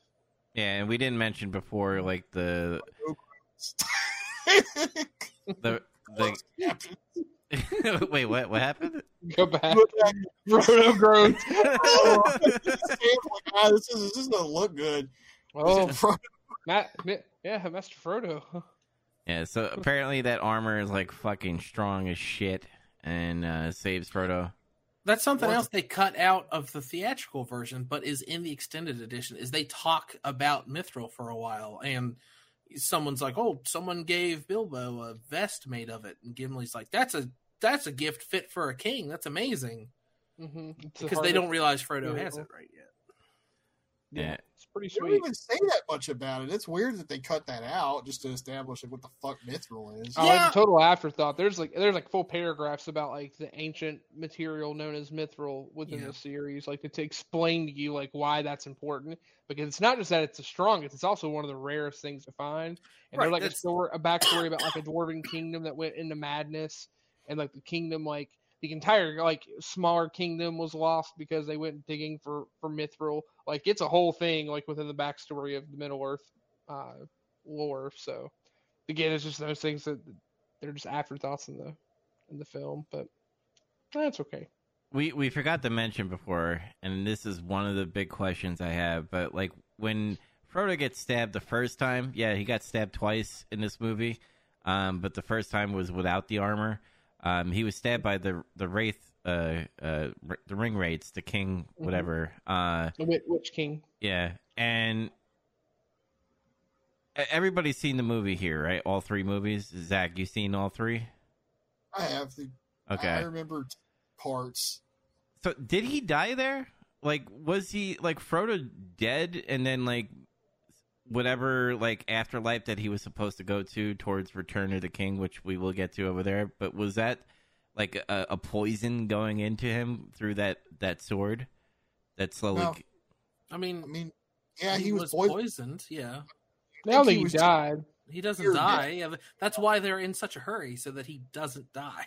Yeah, he's just poisoned because the dark. The whole point wasn't just that he would die; is that if that if that poison were to take a full effect, then he would become a wraith. Yeah, he'd go over to the Shadow Realm or That would look silly though. He'd be like half the size of those other wraiths. Mm-hmm. He's always having poop face. Just a little short wraith. Get him. Ah. that's not that's not poop face.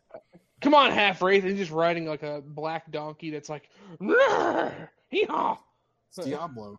He's here to And look You at just and spent- it's- thirty-five thousand dollars for you to get a sword. Uh, We've arrived. We've arrived at a new meme. You shall not Mhm. pass. He's just yelling microtransactions, and Gandalf's like, "You shall not pass." No, we will not fucking take this. You shall not pass. yeah. Uh, the animated uh, film that we saw, it was a joke of the Balrog and all that stuff. Uh, They really Serious? fucked that up. Uh, figured it'd be like they they try to make like fucking Fantasia or some shit at least.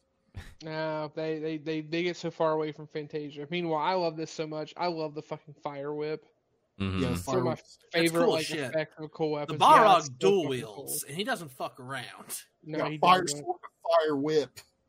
And the OG, the OG Balrog, yeah, that's my favorite Street Fighter character. These guys are None of that, none of that Western release shit. I want my Japanese Balrog. Now, in the balling Renegade cut, math. Balrog falls down the pit. He says, "My fight money." They they, they left that out. my fight money. Fight money. Look, he's crying there. I know. Why is he crying? Wait, do I have that? Gandalf died. No. Because Gandalf he got There's KO'd. no- I know. Gandalf died. Gandalf died and he'll never return. He's sad. He didn't really die. He just fucking tricked all those fuckers into running away so he could hog all the XP for himself. there it is. There's that meme that we talked about last episode. wait, wait to get us there, Zach. uh, but at this point, I would like. Uh, I would say that, that. Oh, well, that too. Shit, he's probably like, God damn it. Uh, but uh, Frodo. With as much noise as your dwarf friend is making, we could have shot him in the dark. Hear you breathing a mile away. Fuck you, I have I have to wear that goddamn CPAP thing every time I go to sleep. also, I completely forgot. Uh, I've only seen the extended editions like maybe once, and I'm starting to think maybe I didn't even watch the whole thing. They cut out all the stuff where uh, Gimli's like being a huge racist asshole, and then he meets Galadriel, and he's like, "She's beautiful. I love elves now." Uh-huh. And like he was great. like, and then Legolas is like, "What did you ask her for?" And he said, "All I wanted was one hair from her head." And like, like this is such a interesting, classic, stupid adventure bullshit thing to do. But I really like all that stuff. No, that was Mhm. another reason why I like That's really Gimli a cool. lot. Because his, his whole reaction when he's like with Galadriel and shit. I was like, oh my god, that's so fucking cool. Uh huh. yeah, I, and and that's all gone from the theatrical version. And I guess with reason, it doesn't really add to much. I just like it. I like it a lot. yeah, they glow. See in the the, glow. they glow. It's the moon. It's, Yeah. It's just the way they shoot the elves. That's just the way they look. They have great moisturizers. They, they they project Vaseline on the camera lenses. what? That's in uh that's a little little Hollywood trivia for you. In early Hollywood, if they wanted um bloom on a camera lens, like if you're seeing Mhm, the boss. the love interest or something, they smeared Vaseline on the camera lens. That's That's funny. I didn't. That's- I mean, that that's what I was a lot of alluding to. Yeah, it's actually really cool too. That's uh, you were just being silly, but it's actually like a historical. No, yeah, that's a real thing. Yeah. that's that's cool. Oh, here's the second time uh, Legolas talks in the film. For me, the Grief grief is is still. That's what he says. yes. Uh, he gets he gets more later on, and he gets to like fall into that cryptic. Like he says some really weird, like kind of like cowboy kind of shit later on, like in the later movies. Like just God, I I smell blood in the wind towards the west. They are coming, or some like just bullshit like that. It's like very cryptic, and no one's like knowing what he's talking about. But uh, it's just weird elf shit. There's something I've always wondered, and I think it's just Tolkien being a weirdo. Why does everyone have to have like three and four names in these books? Oh, yeah. Because they get there and it's like, oh, Mithrandir. That's what the elves called him. Why? Just call him Gandalf. It's his name. And then also there's Gandalf and there's Stormcrow as well. And it's just call him Gandalf. God damn it! I'm getting confused. Yeah, each, each like civilization knew him as someone different, or each race. I mean, Yeah. To be fair, like he is eternal and all that shit, so maybe I that's get it. why. I get it. But it's not just him; like everyone has different names, right? Right? Like, Yeah. ev- ev- Everyone everyone else has that going on too, and it's, it mm-hmm. gets a little confusing once in a while. Strider, and then Aragorn's got an elf name they call him, and then Right. they, Aragorn, and then, which is a fake name too, isn't it? It's it's just another name he made up for himself, right? People will I- say Isildur's heir, and you have to remember all that means there. that, that Yeah. totally has to do with his whole like background, right, with linguistics and everything. Though that was just like a Tolkien. I mean, that This was is uh, the he wasn't just an author; he was a PhD in linguistics. So, That's true. This is the movie spoiling the rest of the movies that are that are to come. Yes. fire, everybody Fire. dies. And and also, Sammy falls asleep because he ate too much potatoes. Uh, it's true, but that potato stew.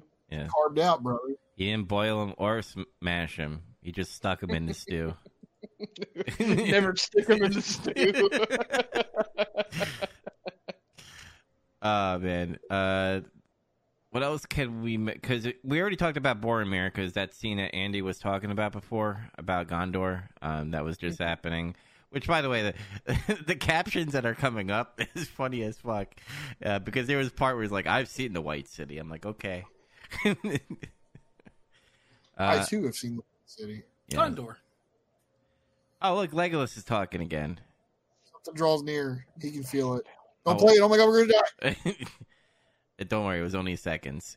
Uh, and pretty much after you know uh, them talking to the elves, it, it, it pretty much leads to the end, kind of. Because every time I always see them on the boats uh, in the river, I'm like, ah, we're getting there, and then that's the end. You still got to have the big climactic fight. You got to have Boromir falling into temptation. You got to have Aragorn finally answering his call to kinghood.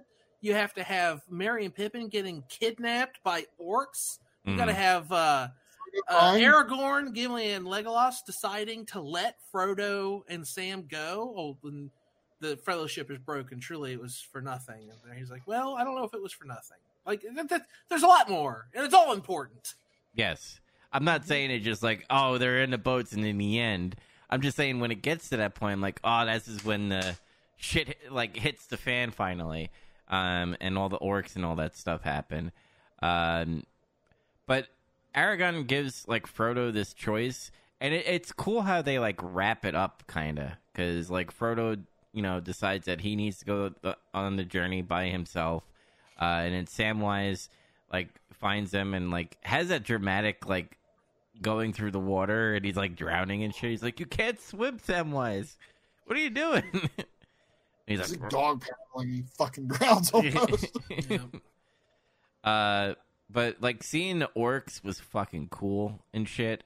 Uh, yeah, that's my other favorite character, the orc. Yeah, yeah. yeah, They're they're all like scary as shit. Yeah. they did a really good job with them. My favorite part of that shit is like they had that battle and it's like the boss orc. I don't know. Did he have a name? Mm-mm. Probably in something. I'm sure His if you buy like the behind the scenes Weta art book or something, he's got a name. Oh yeah, they, they gave him some type of name. Big Orc. The boss Big orc. Orc He was shooting fucking Boromir. It was all dramatic. They do such a good job with that whole thing. Like he's scary. Just the sound the bow makes when he draws it back is scary. Yeah.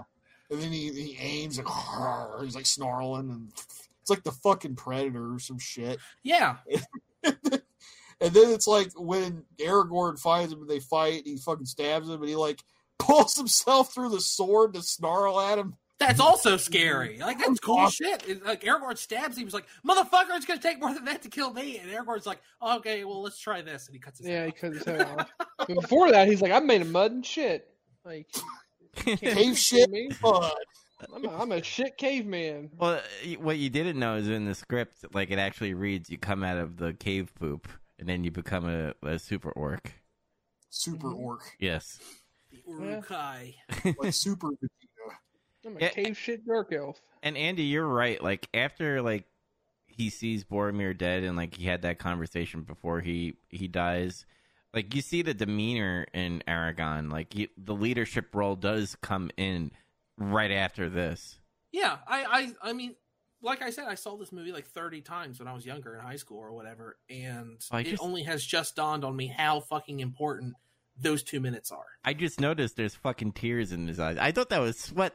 like every time I uh he's- I mean, Boromir died, and I, I, a, lot, a lot happens there. Like I, honestly, if if for any reason, and you know, no shame, because like I said, I never got it. If if you haven't seen the movie in a while, or even if you've seen it recently and you didn't pick up on that, by all means, watch at least just that.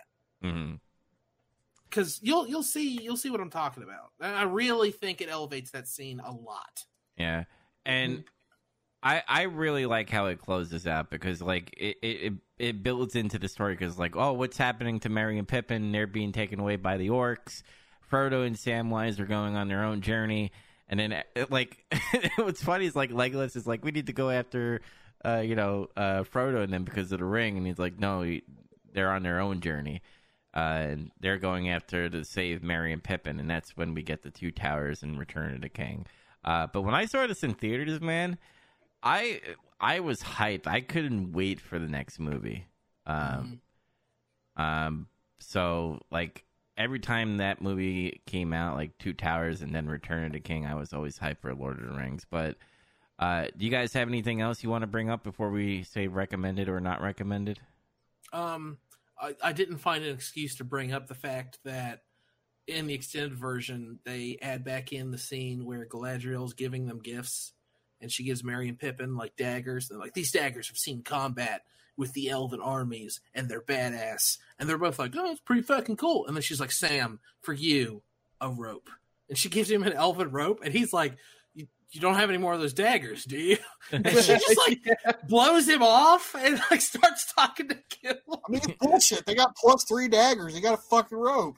But Yeah, rope. as, as, as we'll see, the rope is exactly what he needed. But Yeah, yeah. if you watch the theatrical version, they that that's not there. He just has a rope. so I'm going for it. Yeah. I, I don't know. I like it. I like it being in there. I, I hate to advocate for a fucking four hour movie because that's way too long. It's way too long for a movie to be. But maybe there's a few exceptions out there. Maybe this can be one of them because all the stuff that gets cut is just so inviting and enriching, and I just like it. I, I like the extended version of this movie. It's not something you can watch all the time though. It's just too much of a time commitment. Oh, like every five years. Yeah. It's like leap year. Every Anything four else? Anything else for anyone else? Oh, I mean, just because it's an obvious, but the score to the film is. Oh, yeah. Yeah, that's right. We just don't talk about it because it's like it's a given. Like the score to this film is one of the more iconic ones. I've I got it. I've got it on. CD. I still listen to it every once in a while when I write D and D campaigns. Mm-hmm. Oh yeah, it's just great music. Yeah, the score. I I love the score. Uh, I I like the Hobbit scores uh, a little bit more. I think the song concerning hobbits is probably one of the most famous pieces of soundtrack music ever written. I think hmm it's the music that plays when they're in the Shire. Da-na-na, na, The Shire. It's- I, I, I, I hear it all kinds of places, and I think it has. No one has examined it, but I think it has become like one of the most famous. I, I would venture it's one of the most famous non-theme song pieces of soundtrack ever. I agree. But yeah, man, fuck. Thank you for bringing that up, Chaz. I totally forgot about the score. Uh, literally, the score from b- fucking Fellowship all the way to Return of the King is awesome. Yeah, Uh, no, it's all great. Yeah. Oh yeah. Oh man, those battle scenes. We get there. It's just some intense hmm fucking music. It's great. Helm's Deep. Um. Anyway, I think it's time to get into recommendation. Unless- Unless Zach, do you have anything you want to bring up? No, I don't recommend this movie. Uh, You're not recommending?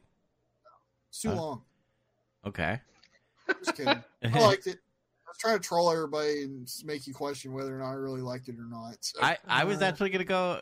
I understand, uh, and then I thought that's where I, I kind of thought that's where you're going because I was gonna be like, well, everybody recommends this film, but then I was like, maybe Zach doesn't recommend it, but uh, I rec- I recommend it. I was I was doing a, a bit. I was doing a fucking gimmick, and He's Yeah, being like- Gimli. He's trying to be Gimli and be all sour on shit, but See, he's already got the what I said. Galadriel hair. Gimli is, is me in, in this movie. I mean, I would be sour if like all my relatives fucking died. I felt for him, man. When he's be a it's hilarious because he's going still all through alive. he's going all through the board. He's like, "Oh man, it's it's still going to be great." After he sees a bunch of skeletons and shit, I promise it'll be great.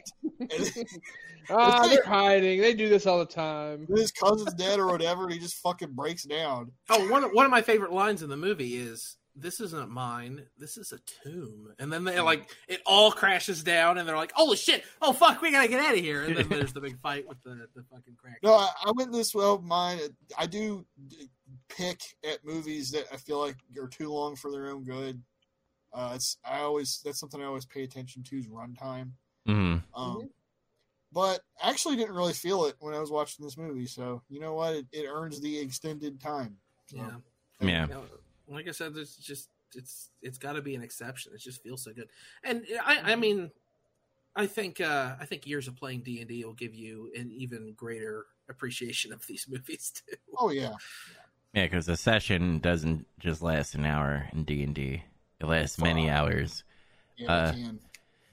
Uh, I, I'm not even gonna say it, Andy. I'm guessing you recommend, correct? Yeah, of course. Uh, theatrical, extended, I, it doesn't matter. It's great. Read the book. Do it all. hmm And Chaz, Re- what read about The Hobbit first, though. Yes. Yeah, I mean bear bear shit in the woods, and I recommend this movie. It's great. I mean, yeah, you're gonna hear me complain about it. Yeah, cave You poop. definitely watch it. Cave poop. Exactly. uh, so next uh, movie in the Lord of the Rings trilogy is the two He's the towers. No, Oh. what? the two towers. Yeah, the two towers. Not 9-11, not the wrestlers. the two towers. Uh, so- Skyscrapers. yeah, so remember to watch the two towers and come back and we'll talk about it. Um, I do have one piece of news before we end the podcast. So, um, if you're not familiar with Eric July, um, aka Young Rippa, um, he launched a comic book company yesterday um, called the Rippaverse. Um, and his main motivation is that the the old guard of DC and Marvel are coming out with shit stories and too much social uh, justice and politics into stories. He's like, "Fuck that shit! I'm gonna make my own." Um, so he has this comic series called Isom. Uh, I don't know too much. They kind of give like a little backstory that like he was, um, you know, in the city of Texas, and then certain characters get involved. Uh, I don't know what type of powers they have. Uh, and I'm to be full disclosure. I don't know what the plot is to be. I just, do you guys remember like when you looked at comic books, like the main reason when you were a kid, you're like, oh, this this cover looks fucking cool, and that's why I want to read it. This dude th- throwing fucking playing cards, they explode. What the fuck's that about? then you buy it. Yeah, yeah, I mean, it's that kind of a that's how, that's how I feel with this. Um, the art looks fucking amazing. Um, and I'm not like super picky with the art, uh, art, but I got this poster and this poster, and there's already people doing Rule 34 of Yaira. By the way, oh no, yeah, last long. Yes. So she's a fan favorite already. But I just my main goal here is to show this. With over uh, like 24 hours, he made 1 million dollars. Um 1.2 yeah, pretty, pretty pound. yeah, almost 1.2 million. Uh, and all the haters were just like, "Oh, this is a flop. Oh, this uh, uh, campaign thing is not going to work," because they think it's a Kickstarter, and it's not a Kickstarter. He already has the product written and ready to be printed. It's not like he's asking for the money and then he's going to create the product. The product's already there. The reason he said he's doing this is so he could be transparent of what's going on and what's being distributed. Um, so obviously, you see how many purchases. There's over twelve thousand, and then this revenue, and then he has stretch goals, uh, which, by the way, his only goal is a hundred thousand. He thought he was only going to get a hundred thousand, maybe five hundred thousand the most. Uh, but he's getting things like uh, he's hiring the two artists as full time now uh, for his future Rippaverse things. Uh, he got he's got a cargo van that he's going to be buying, so it's easier to ship things. Um, uh, there's going to be two more guaranteed campaigns, so that means we're going to get two more issues if people want it. Uh, and then he's going to reveal the team. Uh, I guess he, I don't know what he means by this. He, I don't know if he means by reveal the team that's going to be working on the next project, or does he mean he's going to reveal more characters? Um, I think he's the creative team. yeah. Um, but you know, it it just shows you that you don't need these mega corporations to create things. It, it's not Yeah. like I need to create a character and be like, man, I hope this gets picked up on DC or or Marvel. Just create your own shit. Like if you if you if you hate the stuff, create your own stuff, get the hype around it, and that's what he did. Um, and I'm excited for it. I haven't been excited for a comic book in a long time, and it actually got me excited to look at that Umbrella guy, his comic book that I want to check out. I want to check out uh, uh, TenNapel, Doug TenNapel, the guy who uh, did Earthworm Jim.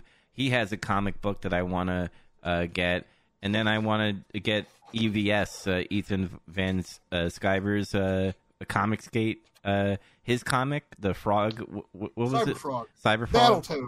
Yeah, The, the stupid, the stupid trolls call it Battletoad. His stupid Battletoad comic won't sell shit. And it's like I don't know. His last campaign was like 1.4 million or something. hmm Yeah, but just for some perspective uh, on this, because this you said this was a 96 page book, right? Yeah.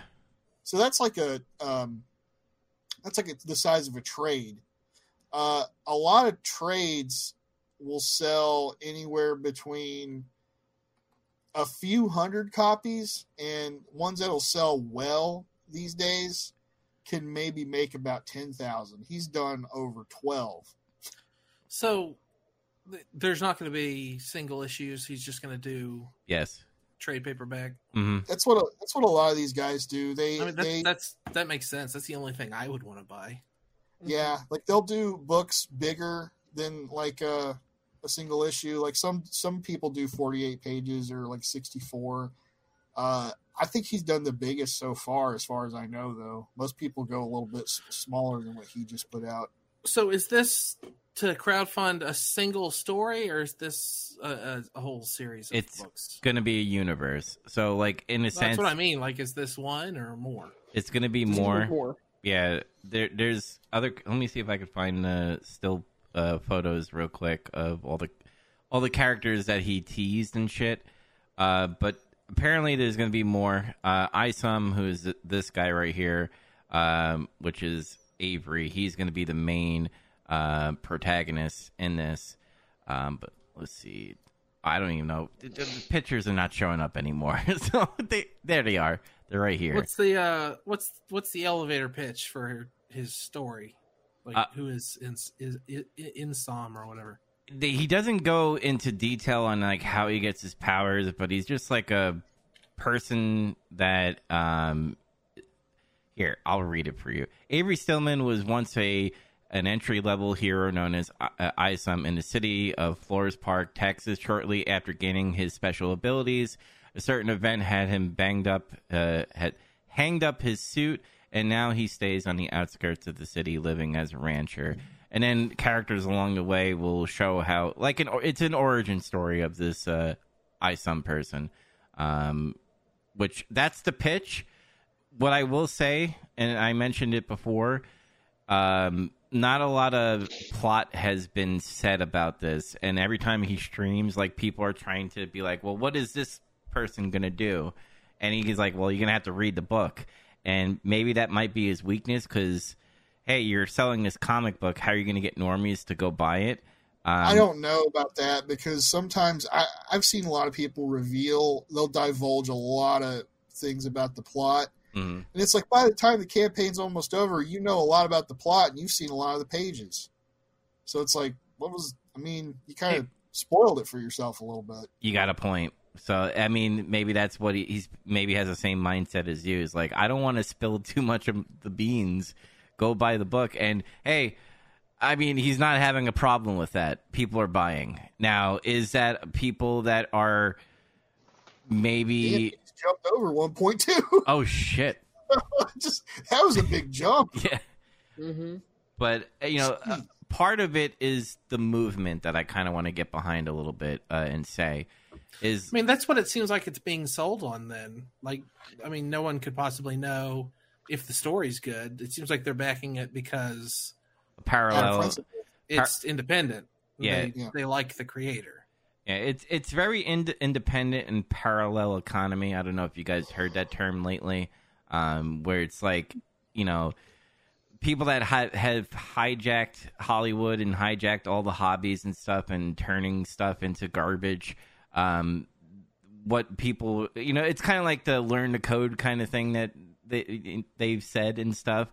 That's what they're kind of doing in the independent scene. Is they're doing a parallel economy. Look at the Daily Wire; they're making their own movies and shit. Now, is it good? Probably some of them, probably not, but some of them are, you know, are gaining traction. Uh, you have all the Comicsgate people, uh, which again, they're not pushing any right wing agenda. They're just telling a good fucking story, and that's what. want, they just want things to be like how they were fucking 10 years ago, more Yes. or less. That's, that's, what it is. It, it, his main thing is like he wants to get back to the days where like you you, you argued over stupid shit. like, oh, Batman could beat fucking Superman if he did this and all that stuff. That's the conversations he wants back in the comic world instead of being like, you know, maybe maybe Spider Man should have put more cock in his mouth. Like I like you, you, you, you don't want to talk about that. You want to have a good story. You want to you know the villain and stuff. You don't want you, you want it to be amazing and and cool and stuff, and not something that I have to be beaten on the head about. Uh, you know, we should be a utopia and all that stuff. Fuck that. Batman, Right, Batman right. is, a, is a vigilante, and it's it's illegal, and uh, he's a he beats up poor people. Like this, So I, I think I'll play devil's advocate with that. So like one of the greatest like superhero teams in terms of comic book arcs that are out there is X Men, and X Men is entirely a, a, a parallel of the civil rights movement. Like it, literally exists. Like uh, Magneto is Malcolm X. Like that is, like that's and that's not just me just saying it as opinion. That's like that's been stated by the creators. So like I don't necessarily think that social issues should stay out of the comics. I just don't think that They should what, be what's been for- happening is that they have been changing every little facet of a comic to shove a certain agenda down someone's throats for the sake of oh you'll buy this because I put a rainbow on it. no, and like that's not fair. Like that's not fair to, for the sake of selling. it. If you got a good story and it and it it's it creates discussion, by all means do it. So I think that's the problem. And and again, the comics have just gotten very stale. I uh, I and nobody nobody's ever said that per- exactly. Nobody's saying, "Oh, there should never be any politics." in. No, you know that's not Mhm. true because you would have a lot of stories uh, that ended up happening without that. Some influence. Oh, I agree. Yeah. but But I Yeah. understand there's fatigue there, and it, and it's definitely gotten to a point where they've just overdone it. Like I mean, that's and again, it's just like for instance, like think about what all of like the past month was. Like the past month in June was Pride Month. Like every company that could go out there and just put a rainbow on whatever they do and just say, "Oh yeah, look at that, I support LGBT." No, you don't. You just want my fucking money. You just put a rainbow on it and just said that shit. Like whatever. I, I want to do that. I'd go. I would go buy the the fucking Krabby Patty in rainbow colors and eat it instead. Like that's it's just bullshit. It's just people way to get people to give money to whatever. Yeah. So, so I agree with you. It's good that someone's going out from that and saying, you know what, I want to get back to good storytelling. yeah, and and I, Hopefully it is, but we'll see.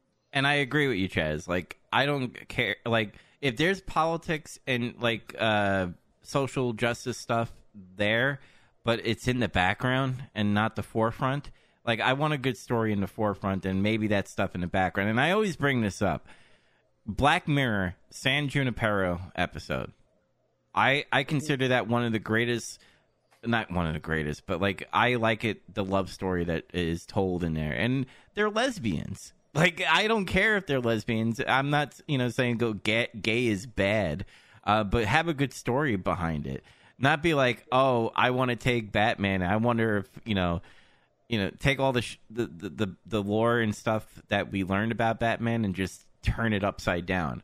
I because you want to sh- you want to put like a fucking yellow, uh, you want to put like a fucking rainbow uh bat suit Tim instead Drake, Tim Drake is suddenly gay now, despite the fact that all of his best friends are fucking detectives and have known him for like decades and could never see any signs of it. And he was a player in high school, of. hmm and he all this other shit. Like it just makes no sense. And and I don't mind. If I don't like when they do stuff like that to a character. It makes it seem like being gay is a choice, which Right. is the wrong direction to go. Yeah. Mhm. Like it's- the character shouldn't suddenly change and it's revealed. that, Oh, it's that. It should be Right. like, well, that character should have just been that way to begin with. I- yeah, I that's totally that's sending the wrong message. Uh, That was Yeah, like that was like the absolutely. Iceman joke where they pretty much almost literally did that. And G Ray's Ray's mind's like, Bobby, you're gay. I just told what, and then he just goes with it. It's, I'm It's like, gay. Jesus. and you, you can make characters like for example look at uh, eric july he made his own characters why can't dc and marvel create their own characters oh that's right because they can't they have to use properties They yeah they have to use established characters to, to play with and, and, and break. You can bend a character. You can kind of like fuck with their uh, their uh, narrative makeup and everything. They're the bones that make them. But if you break them, that's when people get mad and they don't care anymore, and they they they retreat from that character. You guys are kind of all interestingly saying the same thing, but in a different way. Uh, like the X Men were created when the Civil Rights Movement was going on, and that's what it's about. and now they want to use Batman to tell a trans rights story. That doesn't work. You need to write a new story to tell Mm-hmm. the trans rights story. Mhm. I mean, that's what's Yeah. going on now. That's that that's a big deal now. But you can't use these other characters that you already used to tell different stories to tell this completely new thing. Like, Yeah, you got to come up with a new team. Yeah, he needs something original because what it does is, especially if you're trying to make it like the canonized story at the time, it undermines whatever's happened before because logically it doesn't make any sense. oh, that didn't matter. Now it's this that matters. Yeah, well, no, Yeah. that mattered too. You know, Yeah, Yeah. exactly. Yeah, it's kind. It's kind of like if you take Captain America since like he was in the 40s and shit. Be like, you know, what is happening here with you know the gays and the the new social cues that are happening in today, and like you make that Captain America is going with the times, but then you have this side character if you want to in- introduce this like trans or or gay person, but make it a good character. Don't be like, well, now Captain America takes it up the ass. Like, I, I stop it. Like, I, Yeah. Well, and I don't think it's limited. Just I mean, I, again, like I know where we're going with it, but like it's not just limited to that. Like think about the other thing that happened recently with Captain America, like uh, in the last like five years. Um, the Yeah, like- secret, yeah, Secret Empire. Like just changing, and and just for just a cheap sell to get people to be shocked and stuff. They they do the Hail Hydra thing, and like that got a lot of notoriety for sure, but it kind of flopped and it backfired in their face because people fucking hated it. Mm. And they all did that what? So people would be shocked that, oh, I gotta buy this and look at it. You know, nobody wanted to buy it because you just pissed everyone off because you just threw away literal decades of storytelling. yeah, stuff like that should shock. happen to Captain America. It shouldn't be him being the Nazi. Or even not so- Exactly. Yeah, exactly. Like that should be something where someone he trusted for a long time should do it, and there's backstory. It, it Like- shouldn't be him because he's a symbol of something. I've always liked the idea that Captain America, I mean, he's literally called Captain America. He can be the personification of how America feels about something. Like, he's sad 9 11 happened. He's sad police officers are murdering innocent black people. He's sad about that stuff because he should be, but they shouldn't make him a Nazi to tell a story about Nazis in American government. That doesn't make sense. Mhm. Mhm. it's just weird like ever since um i want to say like dark knight returns and watchmen it's like the industry really got got high off that idea of the deconstruction of like a character or, Well, this or books sold really well, too, or- right? or concept and Mhm. it's just like everybody like some people have tried that and succeeded but everybody else tries to do it and it just you get hydra cap you get like they, it's like everybody becomes the antithesis of who they are at some point just for a gimmick. Spider-man becomes a multi-millionaire and he's successful and he has a bunch of money and he owns corporations. That that happened a few years ago. Really? Yes it's, it sounds fucking weird doesn't it yeah yeah, Tony Stark went through that weird like alternate meltdown where like they had to like get rid of the real Tony and like his teenage version from a different universe took over and then he came back because they restored the timeline and then he found out his parents weren't his real parents and like uh, it, it's weird how like undo a bunch of random bullshit for the sake of doing it. It's like just if you're gonna rewrite that, just write a character. The X the X Men is the one that kills me the most, though. Talking about the X Men, the group of people that were all like, "Oh man, we need to Mhm. like get people to understand how we're different, but like we're we're still people, and we need to all like you know coexist and everything and get along." Now there's militant separatists, isolationists that live in their own country and don't want anybody to come in. And Yeah. it's the exact opposite. It's like if the Brotherhood of Mutants won. Yeah, no, they they literally just like it's like they just pissed on the original take of the story to show how people can try to coexist. They were like, no, fuck it, we're going to our own island. We don't that, like pi- this. that pisses me off the most. That's like Well- the thing that's happened recently. That just God, I hate that. What what about Where does the drama or whatever come his from, bullshit? then? Turns out he's making time eggs or what that that nonsense. We don't have There to is go no- there with that. There is no drama in the X Men books now. It's stupid. It's like they they don't die. You can't die, and everybody just mills about and has conversations about who's fucking who or who's uh, an asshole. And It's stupid. It's it's just stupid. Oh man! But uh, just to uh, end it off here uh, before we close out the show, uh, the one thing I wanted to bring up about the Rippaverse is before he he launched the campaign, he talked about there's not going to be any multiverses and time travels and stuff. So I'm uh, That's cool. That's a bold statement too. Usually, because a lot of people it eventually get in and fuck with that. mhm. So we'll Everybody see. got fuck with time travel. We'll see. Because you know if if things get stale, usually that's the go to, right? They they multiverse or they time travel or someone dies and stuff. Um, Monkey box. I have a I have a bit of news real quick to throw in. It's just very very quick. I don't know if y'all saw it. Microtransactions have broken out past the scope of uh, like our general entertainment and media. Um, apparently, BMW has now launched a new thing for their their newer make and models of vehicles. They are putting the software to allow like heated seats, but they are locking it, but uh, with like some type of uh, uh, like whatever background lock within the software, Oh and you have to pay a monthly subscription to have heated seats.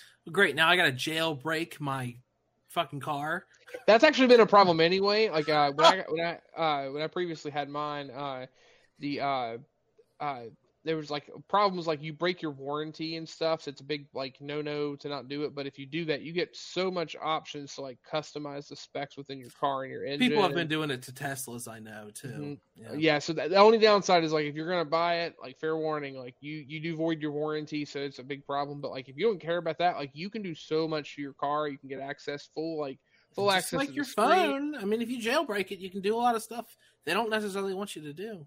oh yeah there's like I was would reading say, like, about you probably have like three percent of access to like your like the options and stuff that you can actually like control in a default like car like that Mhm. whereas if you jailbreak it like there's just so many more options available to what your car can do and you can customize it it just it's kind of crazy but I was reading about people jailbreaking, for lack of a better term, uh, EVs and getting Mhm. more efficient mileage out of them. Like mhm. it should have the most efficient mileage right off the dealership, but they were doing stuff that would get more life out of the batteries, and people start looking at planned obsolescence. Like, is this a thing where the batteries are supposed to? Because when a battery goes bad in an EV, it's incredibly hard to replace. However, in the coming years, Tesla, I think it was it was either Tesla or GM, they revealed they have a new method to put batteries into cars, and it's building them into the frame which means you will be unable to replace the batteries in an electric vehicle in the future. Just completely, you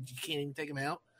So it's just gonna fuck you pretty much if you need to Mhm. change them. What now? You gotta get you gotta get a fucking wrecker to come tow your car off to get. Yeah. No, you got to get a new car. That's that's all there is to it. It's gonna it's gonna go a long way to eradicate the used car market, and it's going to go a long way to increase uh, leasing and stuff like that. So I don't know. It's Well, again, this nowhere. is just it's gonna backfire what it's gonna do, but that's it hasn't happened yet, discussion. but this is all Yeah. like they've revealed it at trade shows and they've been showing stuff off. So It's gonna go a, a long way in keeping me uh, using the the fluid of made from the corpses of dead dinosaurs to power my machines. as long as you're allowed to, that's I'll what I'm worried. do that, too. Yeah, well, I, I mean, obviously we have a completely different setup here than in other countries, but in the UK, they're talking about how in the next ten years they're going to start not allowing uh, combustion engines on certain roadways. Like, think think like if Congress passed a law that said if you have a combustion engine, you're not allowed on the interstate system. It's that it's th- the equivalent of that kind of nonsense. So That you- is that is insane. yeah. So, I mean, that that's terrifying to think about. But I mean, you know, the way our fucking government's been doing things lately, I wouldn't be too surprised. I don't want to. Sorry, that I, I don't want to bait anyone into any kind of conversation about the government on our podcast about movies and video games. But Yeah, we keep the I'm just government off our podcast. Don't you talk about it. government Sauron, by the way. I want to keep it within the context of what we were talking about. yeah. Let's not talk about the government. He's immediately like, the government is the entity of evil. Thank you. Any other things you want to share? Zach?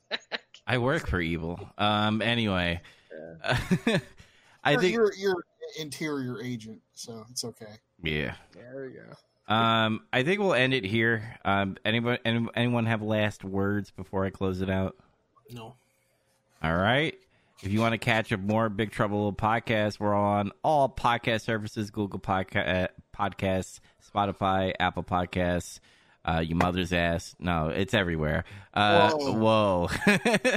uh, also, we're on the tubes, the YouTubes. If you type in Big Trouble Podcast, and we're on Twitch on my Joe Dubs plays uh, as well, live streaming. Uh, me and Zach did the Nemesis project. If you want to check out Resident Evil Revelations 2, our review, the next game we're going to be doing on there is uh, uh, Resident Evil Seven. Um, so keep an eye out on that. Uh, is going to be better. Than, okay. Yes, uh, better than Revelations 2, in my opinion. Uh, but uh, getting some color, um, we're going to be getting back to that. We have one more probably shitty episode of WCW Saturday Night, and then the award uh, for the month. Uh, and then soon we're going to be having our, our Metal Gear podcast where me, Zach, and Andy will be talking about uh, the the first Metal Gear for the MSX. Uh, but uh, Chaz tap out, he's not doing Metal Gear. No, no Metal Gear for me, not yet. yeah, Well, Not, not until I do some book learning. book learning. Okay, okay. yes. But If you're un- playing Elden Ring while you're book learning, I'm going to give you shit about it. No, I I already, I already finished Elden Ring. I'm not allowed to play it for like another six months. yeah, I've heard about how you people finish Souls games. yeah. You go oh back yeah. to it. Well, I Yeah. platinumed it. I beat it again, but this time I was a I was a wizard. I only wore underpants, and I, I wanted- played it again. and I only used shields. And I I, played try- it again, and I only used starbolts. Star, star, star, I wore a pot on my head. Had two katanas. Yeah, I'm gonna make to a, play- I'm gonna make a controller out of out of a watermelon. That Yeah, way I can then- put then my, that'll be my hand that, yeah. inside a watermelon. And like, I, yeah, I you made a controller Rock out of a, a theremin and a used diaper, and I fucking beat the game twice. oh man, I think that's where Get I, help. I think Stop. Get help. Let me solo her use diaper. Let me solo me. on that note, I think we'll end this episode with this picture of Batman. Um, so if you're not watching the video, uh, the video, there's Batman. Everybody have a good night. Everybody, peace. yeah, Keanu Reeves Batman. Looks so Peace. perplexed.